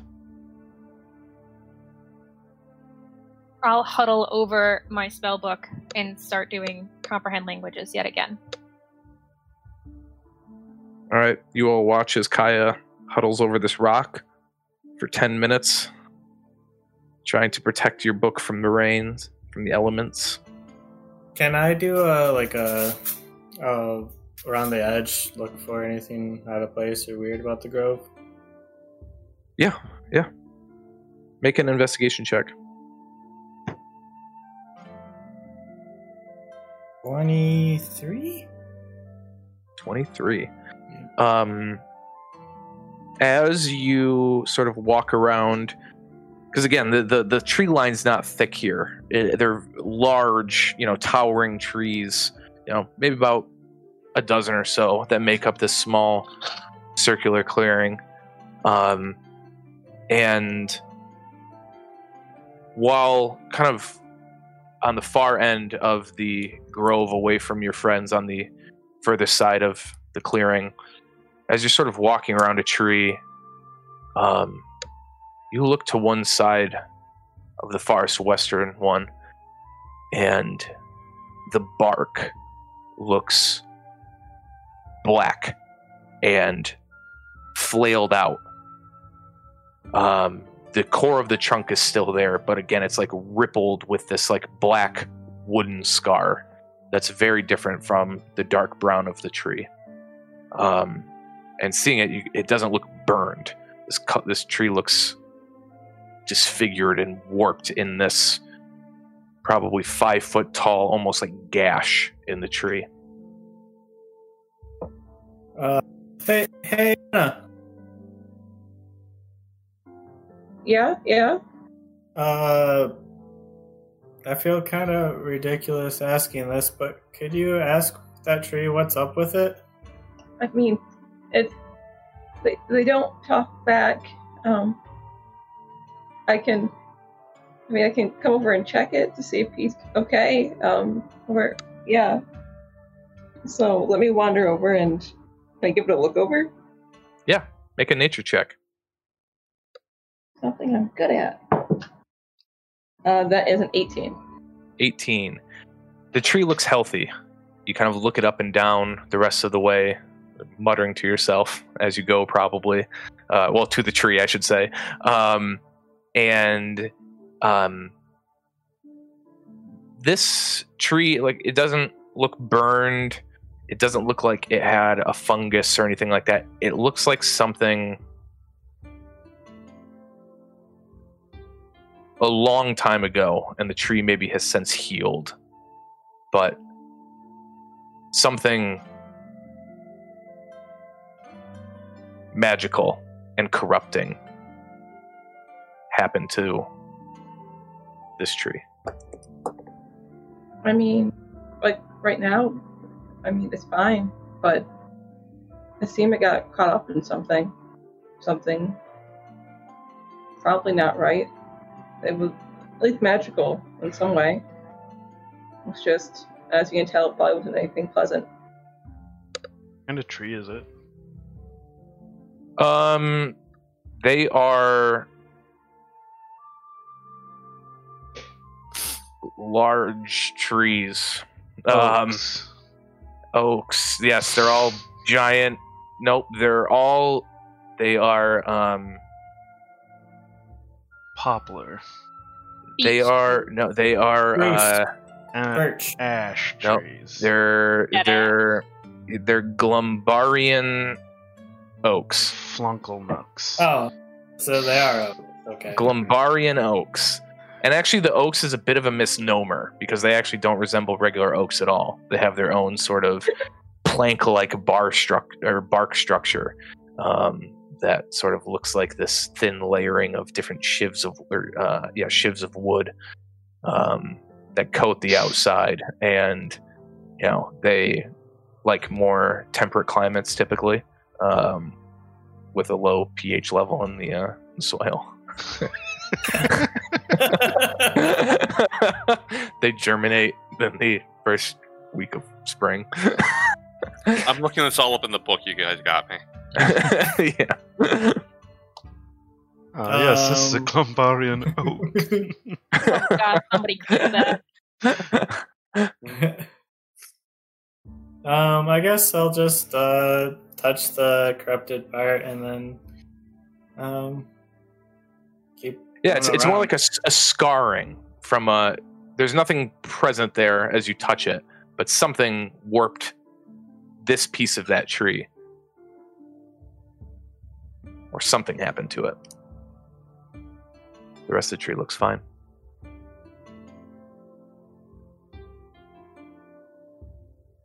Say, Kaya. You decipher the words that say something. uh, um, uh, hold on. Uh, it says Varin and Sana. Across worlds, and across time, across life forever.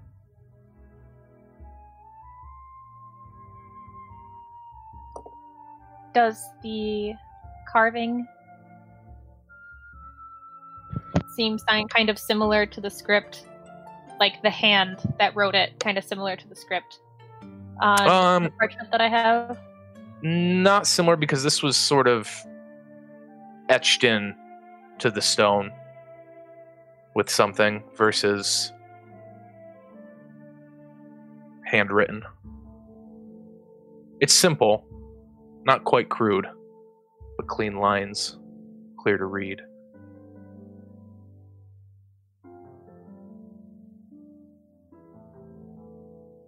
I look around the clearing at everyone. What do you think the chances are that my father is dead?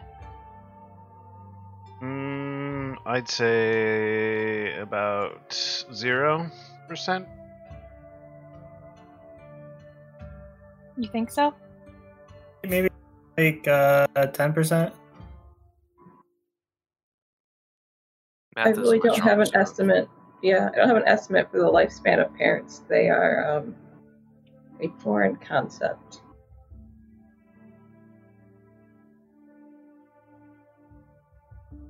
Ivan told me that he was sure that my father probably left to deal with this, to deal with Madame Mud Eye. But I found no evidence to suggest that he ever came back here.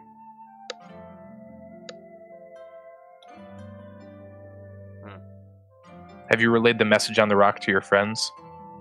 Or in the note? Just curious. Will point at the rock. This is a memorial to the two of them. The only thing I found was this. This note asking what I can only assume is my mother to meet my father here. What's it say? Meet me in the Western Wood. Not the note, the rock.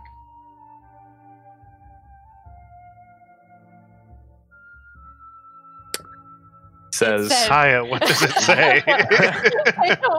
Vara, Varin and Sana across worlds and across across time, across life forever. Doesn't sound like a memorial. Sounds like a. Well, when I was a young man, once upon a time, Troubled. still a man, Eric. He was a young kobold. I mean, a There's- memorial from them. There's a tree in the uh, Nesselt Grove that has a thing much similar. With old ally's name.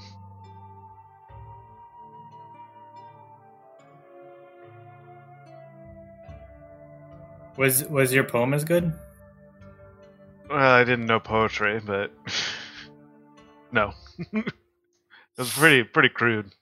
I barely knew It's letters. lower then. on the tree too. Very low on the tree. I mean that Just crude A memorial. pictographs. I don't mean a memorial like I mean a memorial from them. Memorial from my father, some way to immortalize their love for each other. Ah, I see. What's he mean you by? also remember.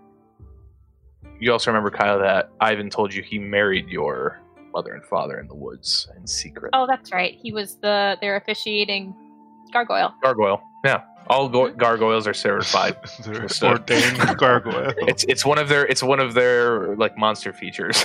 they have, They- they have the hang out all- ceremony he knows the ceremony spell. they can only cast marriage. Yes, marriage. They, I mean, they hang out in churches all the time, so I'm guessing it's not Yeah, unfair they pick Basically it ordained. Yeah, What do you- sanctified too, probably. what does it mean across worlds?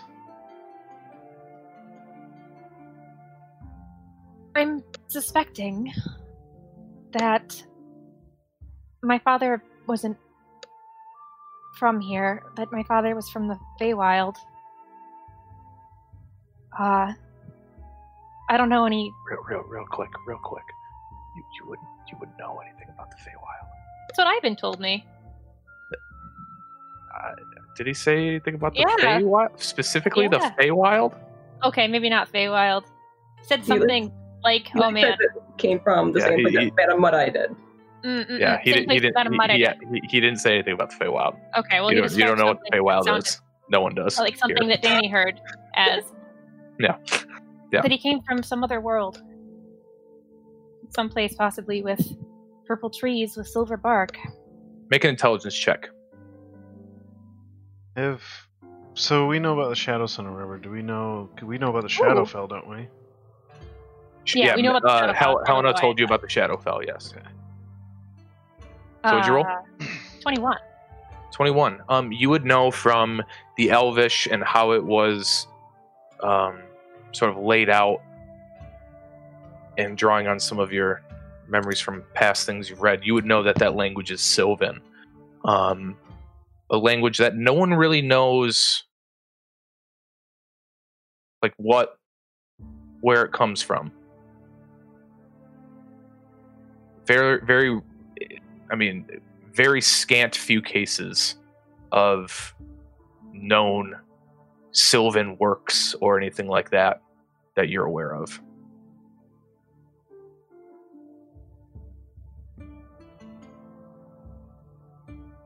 Clearly, some kind of outsider. I don't know how he came to be here. I don't know why. Well, he's not So, from like- a friendly place, if Madame Mudda is any indication. Just out of Can I- curiosity. Yeah. Do I recognize any scenery with like purple plum or foliage trees with like silver spark? Nope. Okay. I don't know what Madame Madame Madame Mud Eye wanted of him.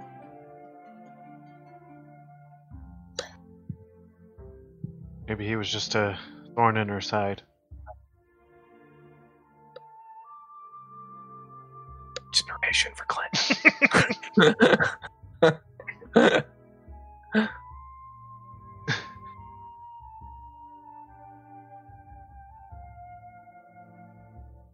Maybe not a thorn, but an ebon heart.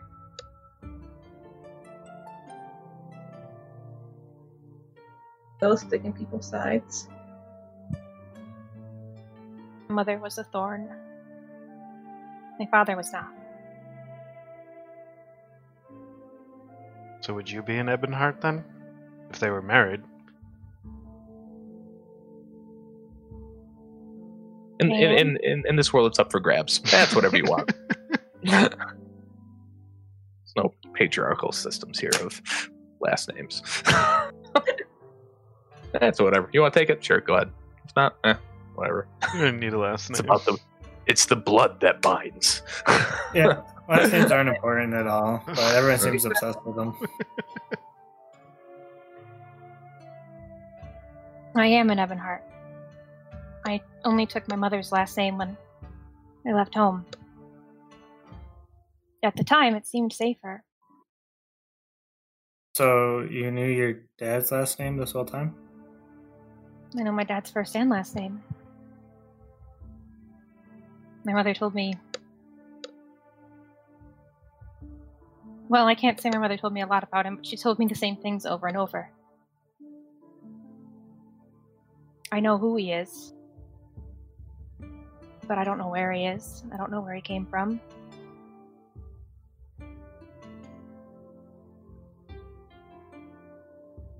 Or where did he go? At least not that.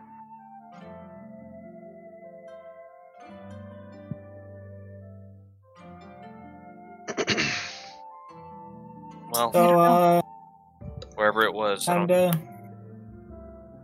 So, Kaya, who is Sona? Sana is my mother. Yeah, and what happened to her? You never mentioned her being dead or not knowing where she is. I know where she is. I don't know if she's alive. Okay, what does that mean? Yeah, what happened the last time you saw her that you left? Like, why is it always so obfuscated whenever you bring up this topic? and that's where we'll take a quick break. See you next week. no, we've got plenty of time to go. I was gonna say it was cannibals. Mother is not a cannibal. As Ally seems to think. Jury's still out on you, though.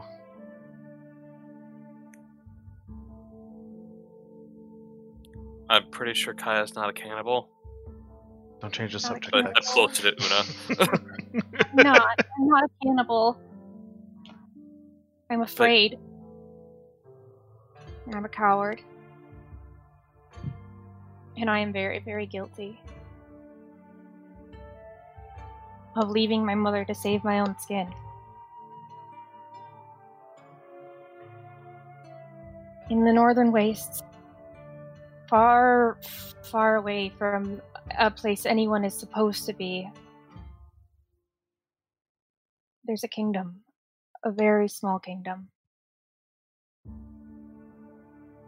I don't know where my mother and father were running to, and I'm not sure how they got separated. But that's where she ended up.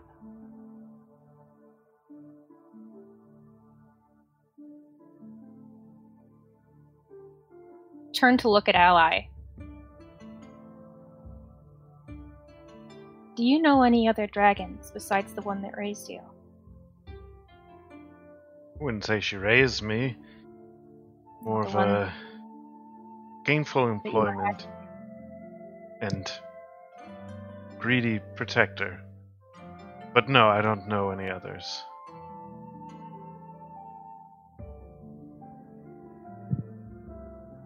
I was raised in the shadow of a dragon, too. The red one. And I didn't know there were any other ones. I thought he was the last. We all thought he was the last. All dragons are greedy, and he wasn't satisfied with having a hoard. He wanted power, so he made himself a country. and everyone living there lives in service to the dragon.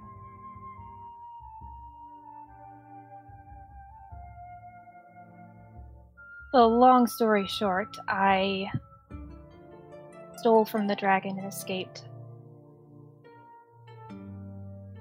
But no one else did. Everyone in my life that I cared about, I risked all of them. They risked everything for me. What did you take? knowledge, magic.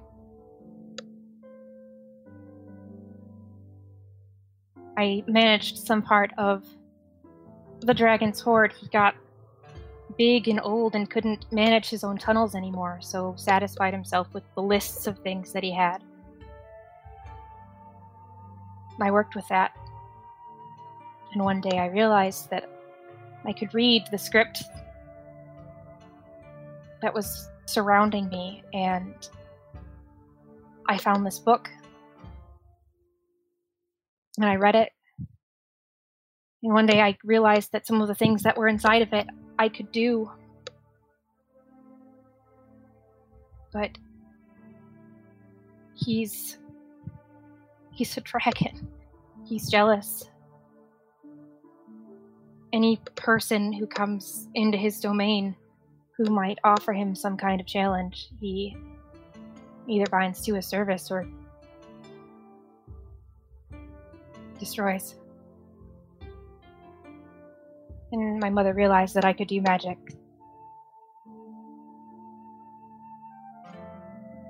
I left.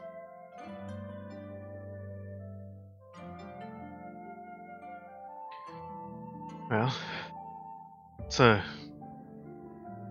I mean, it's not a familiar tale, but not one that brings me great confidence for what we're going to find in Spanifix. Much of my youth and time in service to the Green Dragon that you so affectionately named my mother uh, was spent in moving her vast hoard into the city of Spanifix so that she could set a ground hold or a foothold and a stronghold in the city to expand her power there. She, I think, much like your red dragon, cares for more than just her hoard and wants power. I think that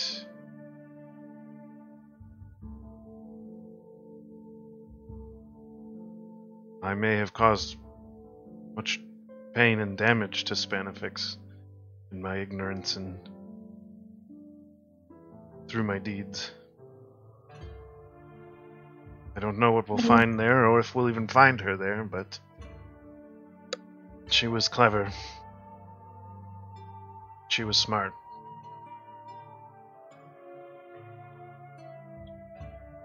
She had I don't know, some way of disguising herself. I don't know what it was, but she did not seem worried that she wouldn't fit in.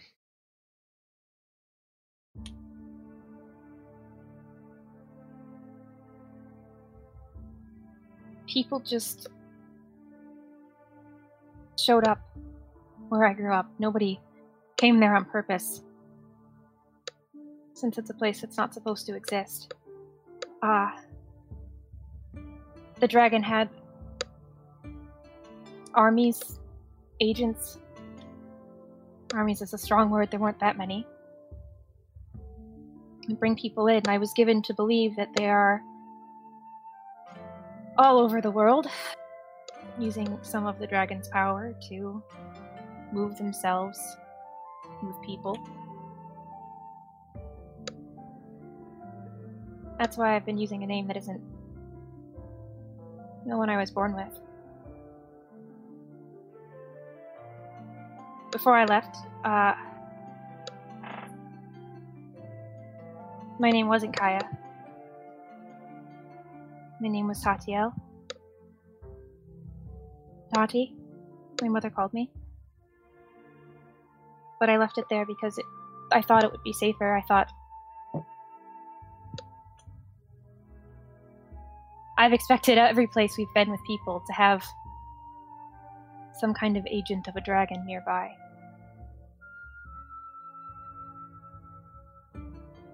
I imagine your green dragon has similar power. I don't know, maybe. All I knew was moving treasure. I had a different name too once upon a time, before the halflings renamed me. I've been meaning to ask you when you got the name Ally and what Uh, you were before. That was in prison. When I made friends with the halflings. Before that, I was alligator. On account of the uh, greenness. For what it's worth, I've never actually seen an alligator. Well, they're green. Kind of scaly. Long snout. I can see the resemblance. It's pretty striking. I, I don't understand for either of you, especially Kaya, Tati. Why are, you've left your name behind? Why are you telling it to us now?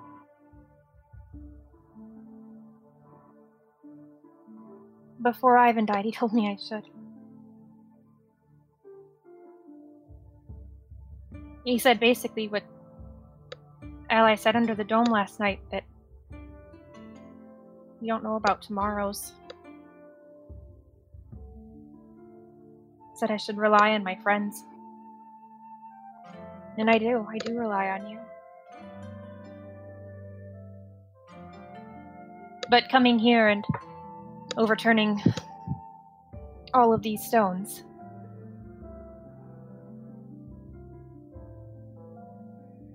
I've only been Kaya for the last few months. I'd been Tati the rest of my life.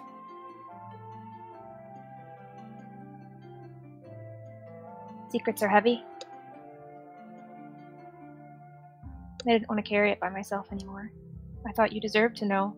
You all risked your lives coming here.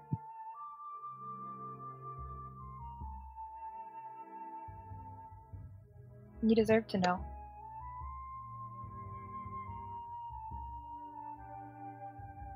And You that's why. What do you want us to call you? Call me Kaya. Don't call me late for dinner.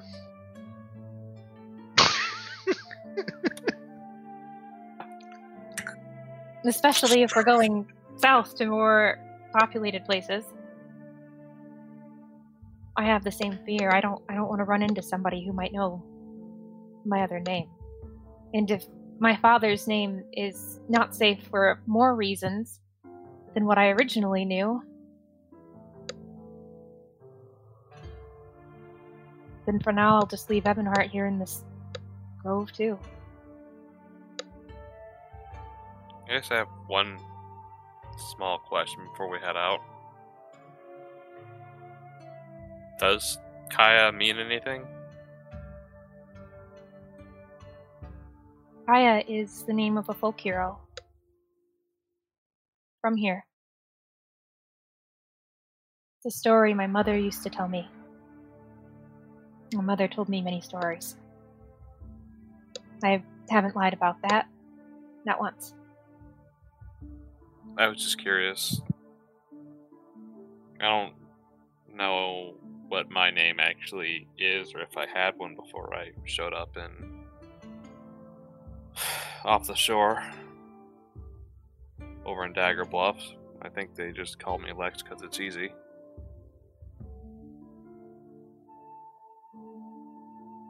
Much importance to your names. I mean, Well, you picked it. You're, it's yours. Nothing else is important. I think a lot of things are important. But... even if your name doesn't mean anything right now, you can make it mean something to everyone else. It's friend to me. I don't know. I, I was just trying to relate. I, I'm not that torn about my name. Lex's charisma bonus is still down. Well, well, his name means friend to you. It means get shot by a bolt to me. I guess I'm many things besides just explodey person. But it sounds like at the end of uh, saving the world, we'll have to fight a dragon. Or two. Hopefully not. I guess No, it'll be that'd be fun. interesting. First meetings with dragons for me. I think. They're- sure. You, you've already met a dragon. Am I forgetting that? It's very He- small. He's, he's standing right here. We've been Oh, over well. this. I'm not a dragon. Sorry, Ally. It's no, been a I lot of uh, stuff to go over today. Tell me about it. well, all we can hope for, I guess, is that uh, Claudia Leomatar and your red dragon do not know each other. And if they do, that they perhaps are not friendly with each other. Or maybe, I don't know, two dragon armies warring might be worse than dragon frenemies making more dragons. Um, Is that oh, why I'm red and green? Red and green makes brown dragons. We all know what element they're dragons of. That's right. They have Shitty stench. attitudes. They have a stench breath. nice. Cigar I'm gonna- Reach out and grab uh, Ally's claw and Una's paw Hoof. hand. I'm like, Her talons. she has deer hooves. With one opposable thumb. yeah. That'd That'd be be awkward. horrifying. The, The video of what is that? Is that uh Adventure Zone where the deer takes the gloves off and his has Yeah. fingers on? I hate it. I hate it so Deer much. hands. Deer feet. Uh, Uh, so who has the teleporty thingy? Let's uh, I mean, I thought we all do. No, I do. just Kaya has amulet. can we uh? I don't know. Let's go save Eris' family. Please. Let's go Yeah. see Open Clap again. all right. So, as the blessed all join hands in the center of this grove, as rain falls down from above,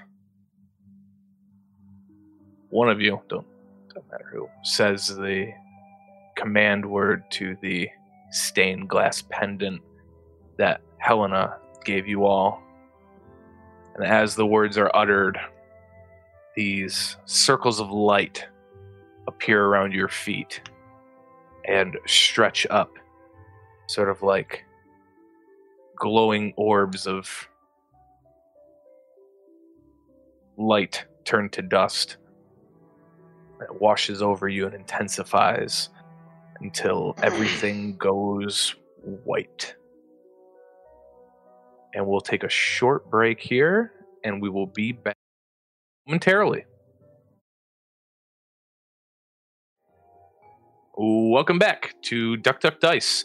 Uh, the blessed have just held hands in a grove in the western dust thicket. Do we have to And- hold hands Not a for that weird spell way. to work? Yep, yep, you do. no, you don't. But you That's guys all what I had- was you like. guys- okay. you guys all had a good friendly moment, and Eric initiated it, and Yeah. we're gonna accept that. That's I called know a the good rule. thing. And That's a offer good thing. You can only I could've done teleport a cut- together if you're friends. If I could have done a cutscene of Kobold hand joining Halfling hand and Furbolg Hoth joining human hand. um, but you are all sort of embraced in these dusty pillars of light, and your vision goes white. Um, As it is, I'm going. feel- Eh, eh, eh? yeah, Una. um, I was trying to be on the cheek with that, not necessarily on the nose, you know. Um, um, and your vision goes white, and the your physical consciousness of your bodies, for a moment, like a deep breath, heaves outward and back in, and in a moment, as you can start to feel again the blood coursing through your fingers and your chest moving from taking in air, the white light dissipates, and you are standing before the massive stained glass wall of the Temple of Gringaris on the edge of the Burundo lowlands and the Tribreeze Valley. And you just kind of hear a voice from up in the sort of kind of half bowl stadium style kind of seats, like an old lecture hall. Um, you just hear a voice. Well, it's about time you all showed up. And you can see Helena sweeping in between the pews. She says, "You better hurry up. Those girls are going going to turn your wagon right into a horse, or wagon into a house." They'll move in if you don't get them out of there soon. It actually worked. Well, Helena, we uh, And she begins kind of walking down the stairs towards you all. we confirmed our suspicions. What did you see? I I'm not entirely sure what it was. I don't know if any of them are either. But uh some kind of shadow monster with far too many hands and like a was like a dark white face, wasn't it? Like a mask. Um, It was uh, you didn't even, you didn't even see a face. Okay. It was just a very Okay. wide black brimmed hat, kind of swirling mass of energy and almost like torn dark cloaks, and then these arms sort of emanating out from it. what we could understand was gross. it wasn't of this world. And it was not friendly. Found that out It was, firsthand. It was definitely uh, stronger than us. Many hands, you say. Was the many hands of the Umbral Order. So it is as we feared. The being that you all encountered. Well, the fact that you're all standing here tell the tale confirms my belief in the prophecy what you encountered was, in fact, at least what we have called the many hands of the Umbral Order. It is both an entity as well as an ethos. It represents a strategy of the Shadowfell and how they will attempt to reawaken the Shadow Sun. Many hands, many fronts to fight. If he is here, it is here, then it means more is to come. For the many hands of the Umbral Order will not be dormant. They will be occupied with wicked works. After that fight, I don't think we're ready for whatever the rest of them are. I don't feel like we got in his way. I think he was just toying with us the whole time and left, or it left of its own choice.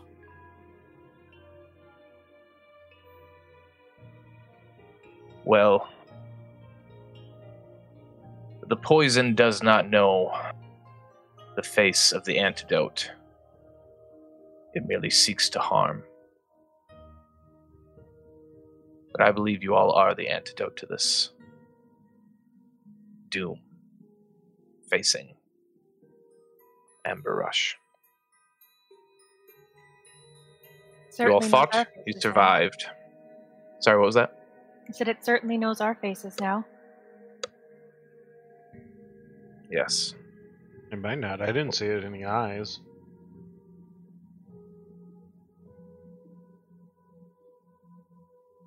The darkness that's coming will be thick. But I believe the light can penetrate it. Perhaps it only saw a glimpse of what you are all capable of. Perhaps the people who you were in that woods when you faced it are not the entire story of the prophecy. Just as the adventures you were all on together before you came to me were not the end of your story, but merely a piece of it. The prophecy is an ancient one, and I do not believe foretelling of such a world shaking premonition will unfold in one day or with one encounter with the darkness, but will take time to grow, such as the sun does with each dawn.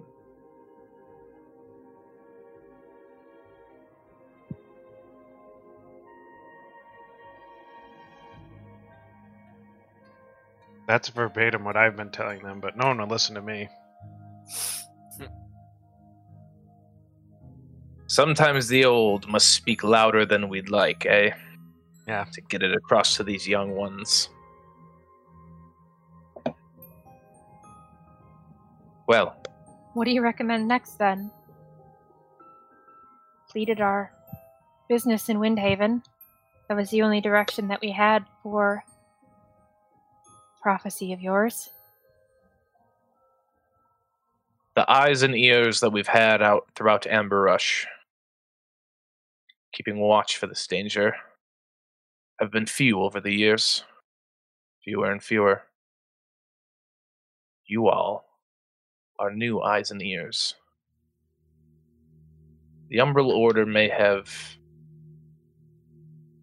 taken several lifetimes for most mortals to see their plan recognized. But when the darkness comes, it will be swift. It will be noticed. Perhaps they're feeling brash. and they will seek to break the kingdom and the people of it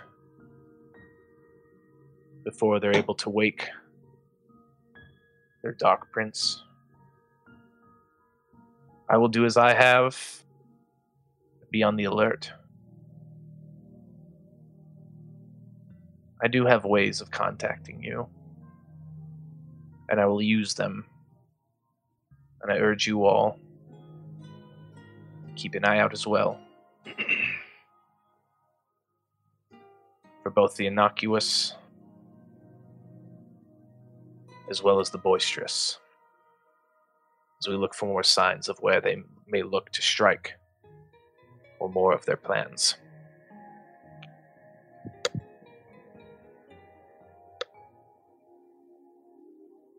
Do we have to worry about other worlds? When we were in Windhaven, we fought this thing that we were told was from another world. This world is filled with mystery, Eret. There is much more, as you have learned, than this plane of which we walk and labor. There are many others. The Shadowfell, the heavens themselves. There's a lot in between.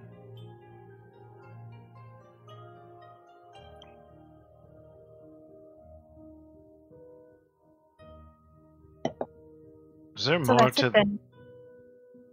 is there more to this prophecy than what you told us?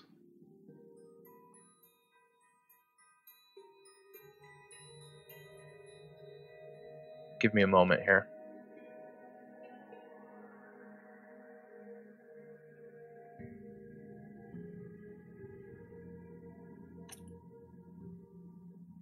I like to think he's just thinking very hard, not looking through notes. I'm not sure which he's doing, but Yeah, It's keep your the, it's, it's the it's the thinking hard for a moment here. Thinking thinking hard on the notes that he wrote. Months ago.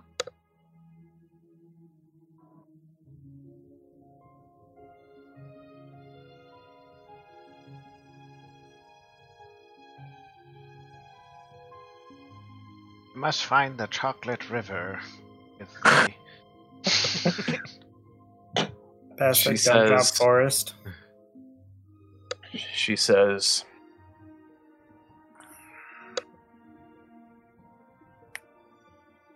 There is something else. Not from the prophecy,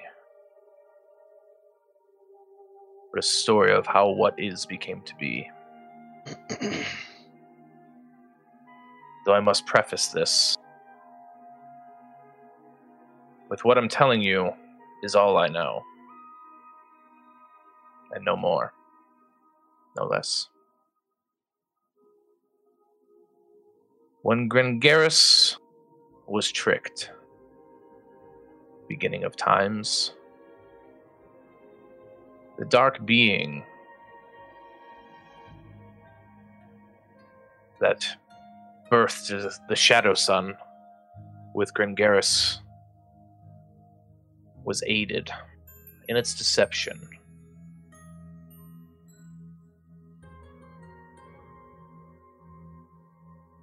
being of trickery. Maybe not even a being. An essence.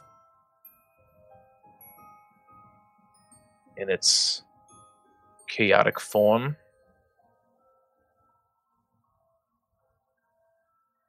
Helped the darkness trick Grengaris. And with that trickery, once discovered came punishment.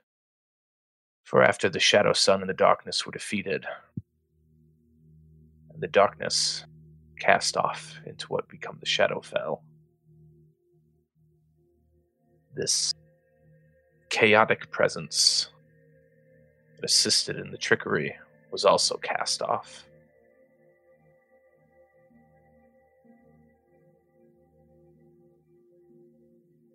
Maybe creating something else in the process.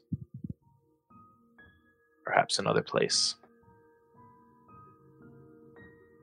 And perhaps these two things may be linked in some way. For almost an, an echo across the planes of existence, returning or reaching a point, a destination somewhat warped after leaving from its original source. But as I said, that is all I know.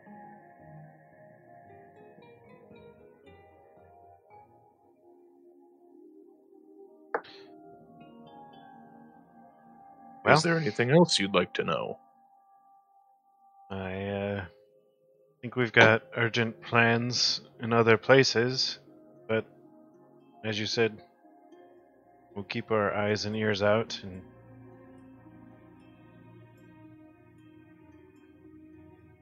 hopefully uh, we'll find something.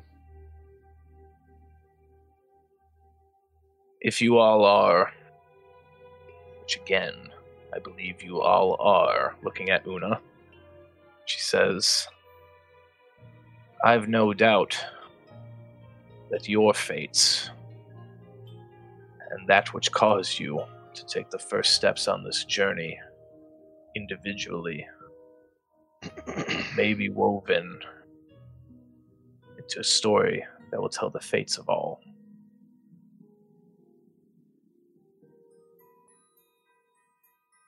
I will be here, keeping a watch as I always have.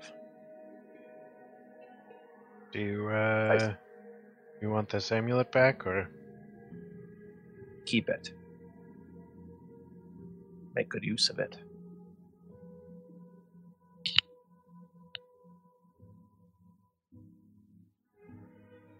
Well, thanks for taking care of our horses over the last few days.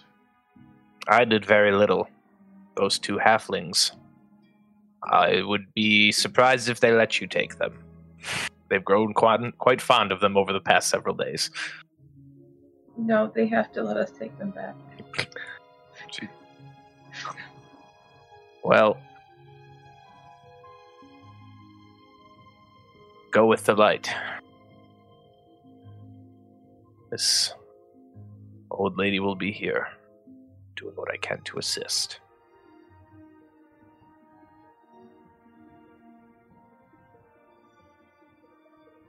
turn and walk. Yeah, Yeah, she goes back to like sweeping. All right. Go to the barn and find the horses. Hey Lex, have you got Yes. any uh, gold pieces on you? Uh, yeah. Can I have a handful of them? Uh, and I grab the money sack and uh, just kind of open it up and let um or so Ally can just go ahead and reach in for how much he needs. I'll grab five gold pieces out Okay. and follow Una to the horses. All right. Um, you all go out um, into the small clearing, the this kind of again low stone temple that seems to be built into the ground, um, suspiciously large on the inside. It leaves a somewhat small footprint um, from the outside looking in. The sky is somewhat cloudy, but there's a warm breeze kicking across the open plains. And you go back behind the temple. You can see in the barn your wagon tucked away underneath its beams. The two horses, Clip and Clop, graze peacefully at grass between the trees. And you can see Timsy and Gala, the two young halfling huntresses that you left your carriage and horses with, gutting a deer that's hanging from one of the small trees.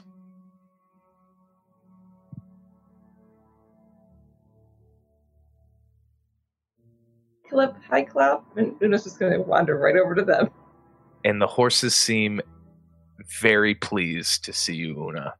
They run up and start purring, only like horses can purr. You can hear You their know. motors running within them. yes. So much horsepower. yes, but they seem very elated to see you. Um, they also, as you get closer, you notice that they have these um, wreaths of different wildflowers woven together around their necks. And Una will kind of turn to the girls. Did you give them these? Oh yeah, and they kind of like wave as you approach. Gayla kind of tucks behind Timsy a little bit, kind of covering her face a little bit. She goes, "Oh, hi, you're back." Yeah. Hi. Thank you for taking care of Flip and Clap. Yeah, did did you like what we made them? We They're think it's pretty. It is. And then Gayla whispers something. She goes, "Oh, you you have to see what we did to your wagon too." Oh no. and they run into the barn pretty excitedly. Follow. um,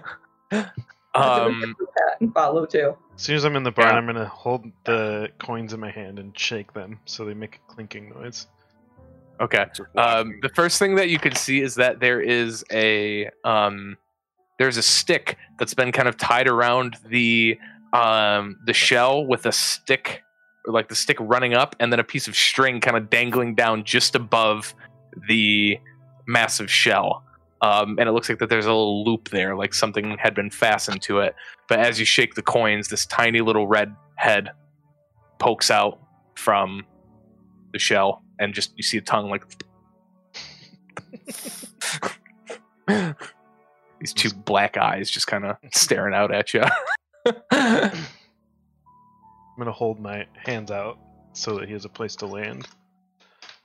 yeah, and a upon seeing the coins, it just kind of swoops down, never even kind of fluttering its wings, just kind of like throwing them out for a moment, glides down, um, and perches on you, which is he's about half your size. Yeah. So you kind of take take a little bit back as he's kind of like perched on your shoulder and your arm or whatever, and just sort of like goes and gathers up the five coins and looks at you, and and you get this image of just you get this feeling of like joy about you of like oh yes that's good like slipping into a warm bath kind of feeling and then you hear as he dives in you can hear him rolling around with the, the different coins and stuff in the bottom of the shell. And timsy points up and says we've been feeding him worms pointing at the the, the rope with the string. Um and they throw open the back and you can see that there are just these there's the ceiling is a garlands of flowers of wildflowers that have been woven up into the um uh sort of ribs of of the wagon uh and there are two small bedrolls laid out on the ground uh, or on the bottom of the wagon. And they say and timsy timsy uh says uh we, we've been staying here. I hope you don't you don't mind. You have a really nice wagon. Thank you for taking such good care of it for us. Flowers are beautiful. And S- Timsy looks over at Gale and says, I told you. Gale kind of whispers. Timsy kind of just kicks the ground and says, You're probably going to be taking the horses now, aren't you? We have to get to Spanifix, so we'll be, yes, taking them. Okay.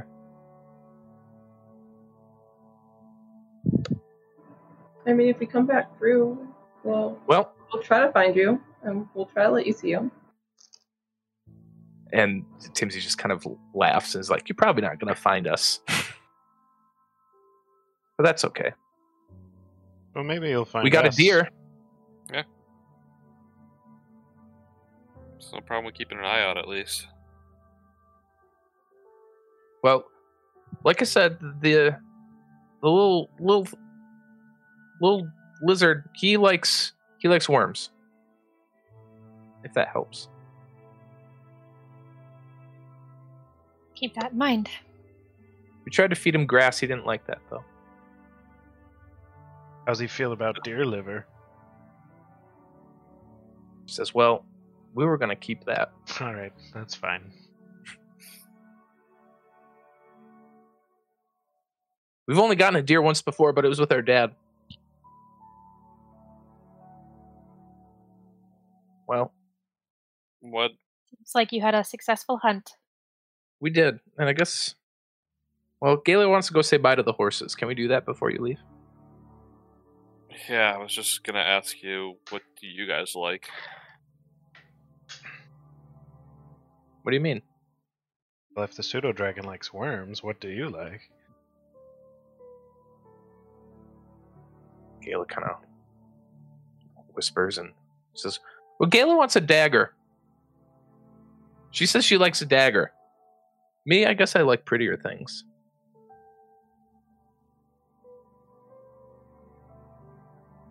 Dagger, eh?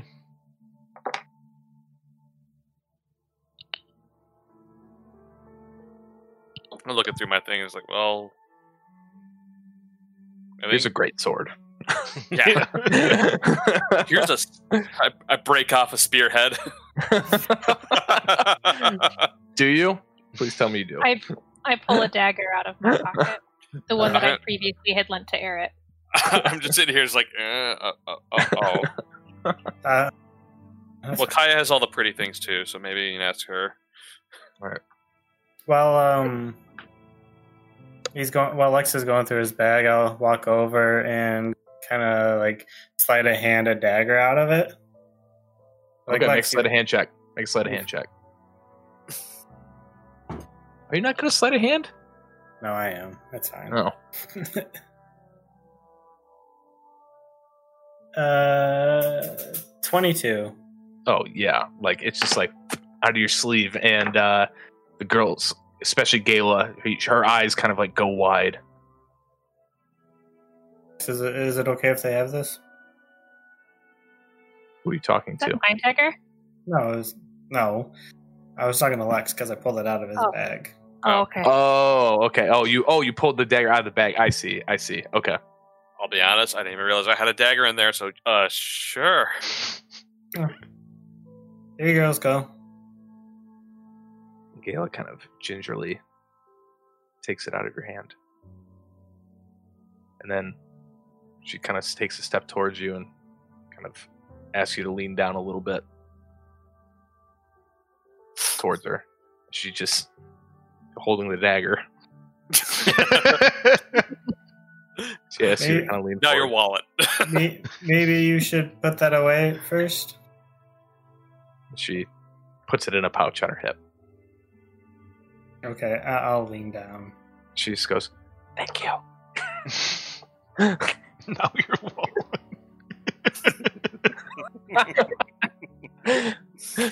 if you say anything, everyone dies. Uh, I'm gonna. I am the Emerald Order. I'm gonna go. I'm gonna go into the uh, wagon and pull out a Hmm? piece of parchment and try to quickly sketch a drawing of the horses. Okay. Yeah, make a um dexterity check and add your uh, proficiency bonus. Uh, sixteen. All right. Yeah.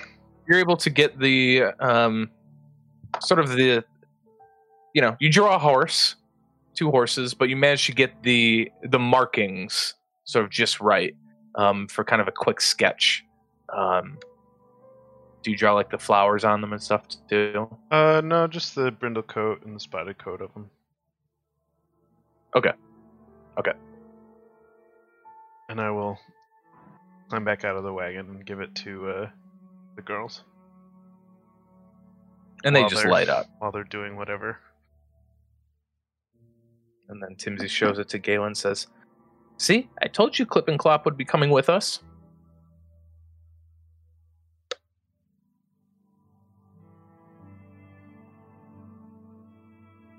All well, right. if you want to say bye to them, I mean, I can come with, and And they just bolt out the door. they just bolt out the barn.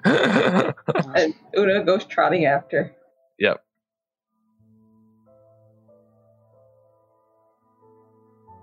So if they're saying bye, Una will translate. We'll try to make Oh. sure they come across it, like the horses get what they're saying.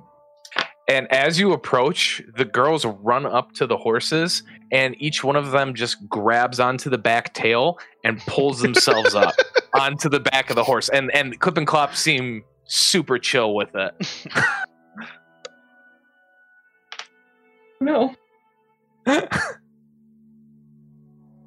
Um, please. I and mean, then they I- s they sort of start like trotting around in circles as if this is some sort of something that they've come up with while in the few days you've been gone.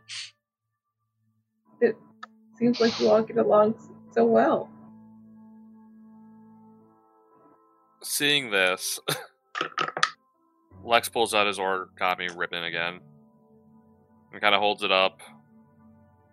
And he doesn't say anything to uh, aloud. It just kind of takes the shape of a very strange, uh, flying fish-looking shape, kind of like the uh, stuffed animal he had with him that he sent back to his sister.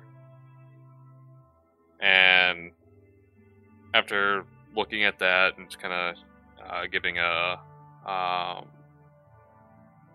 a bit of a sigh, lets it fall back to its regular ribbon form and steps over to the girls on the horses. Yeah, just kind of like trotting around. Yeah, it's like Timsy. I think you really like this when I last showed it to you. I'm picturing a scene from The Postman happening here at the end, with the postman riding on a horse and the kid holding up the letter. YouTube it. Again. we'll plug that into the stream. that scene. Kevin Costner, people, gotta catch up in your culture. The Postman. You don't know late It's a movie 80s for the to mid nineties post apocalyptic movies? Come on. yeah, Can we Waterworld. make Waterworld it's a movie Yeah. for our times with the United States Postal Service, claps to United States government. It's perfect. Anyway, so Lex, you hand off the ribbon to Timsy. Yeah, and just let her know that any animal you say it should be able to make that shape. She immediately blurts out "horse," and it, it turns into a horse. And she looks just tickled pink over it. Thanks again for uh, helping us out, and hopefully we can see you guys again. They finish their goodbyes to the horse. Thank you all again for letting them watch, and they go back to butchering the deer that got strung up from the tree. That hangs very low to the ground. But a very like touching, emotional way. Yeah, oh yeah. That Yeah. matches the music, yeah. Yeah. Yeah. All right. Anything else Before- before you all leave? Yes. Before we head out, I run back to the temple and find Helena. Uh, the road to Windhaven. It's it's safe now. If anybody comes by here from there or headed to there, if you could please let them know that Windhaven is part of the world again. I would appreciate it. If anyone comes asking, I shall tell them. Do you get messengers here? Very.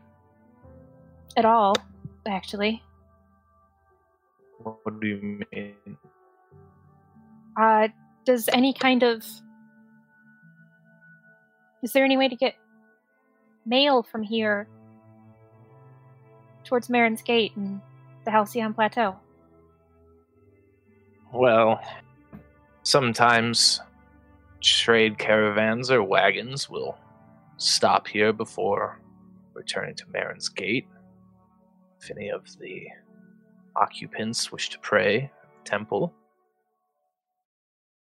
I don't know that I've ever delivered a letter through them, but perhaps possible. Then I'll quickly dive into my bag and um, get out a small bag filled with various coin and a note attached to it. If anybody passes this way, going towards Hornrock, could you send this with them? Certainly. It's a ransom letter for Una. I have the Firbolg. Joke about Here's that. proof of life. Believe It- it. It's a hoof print.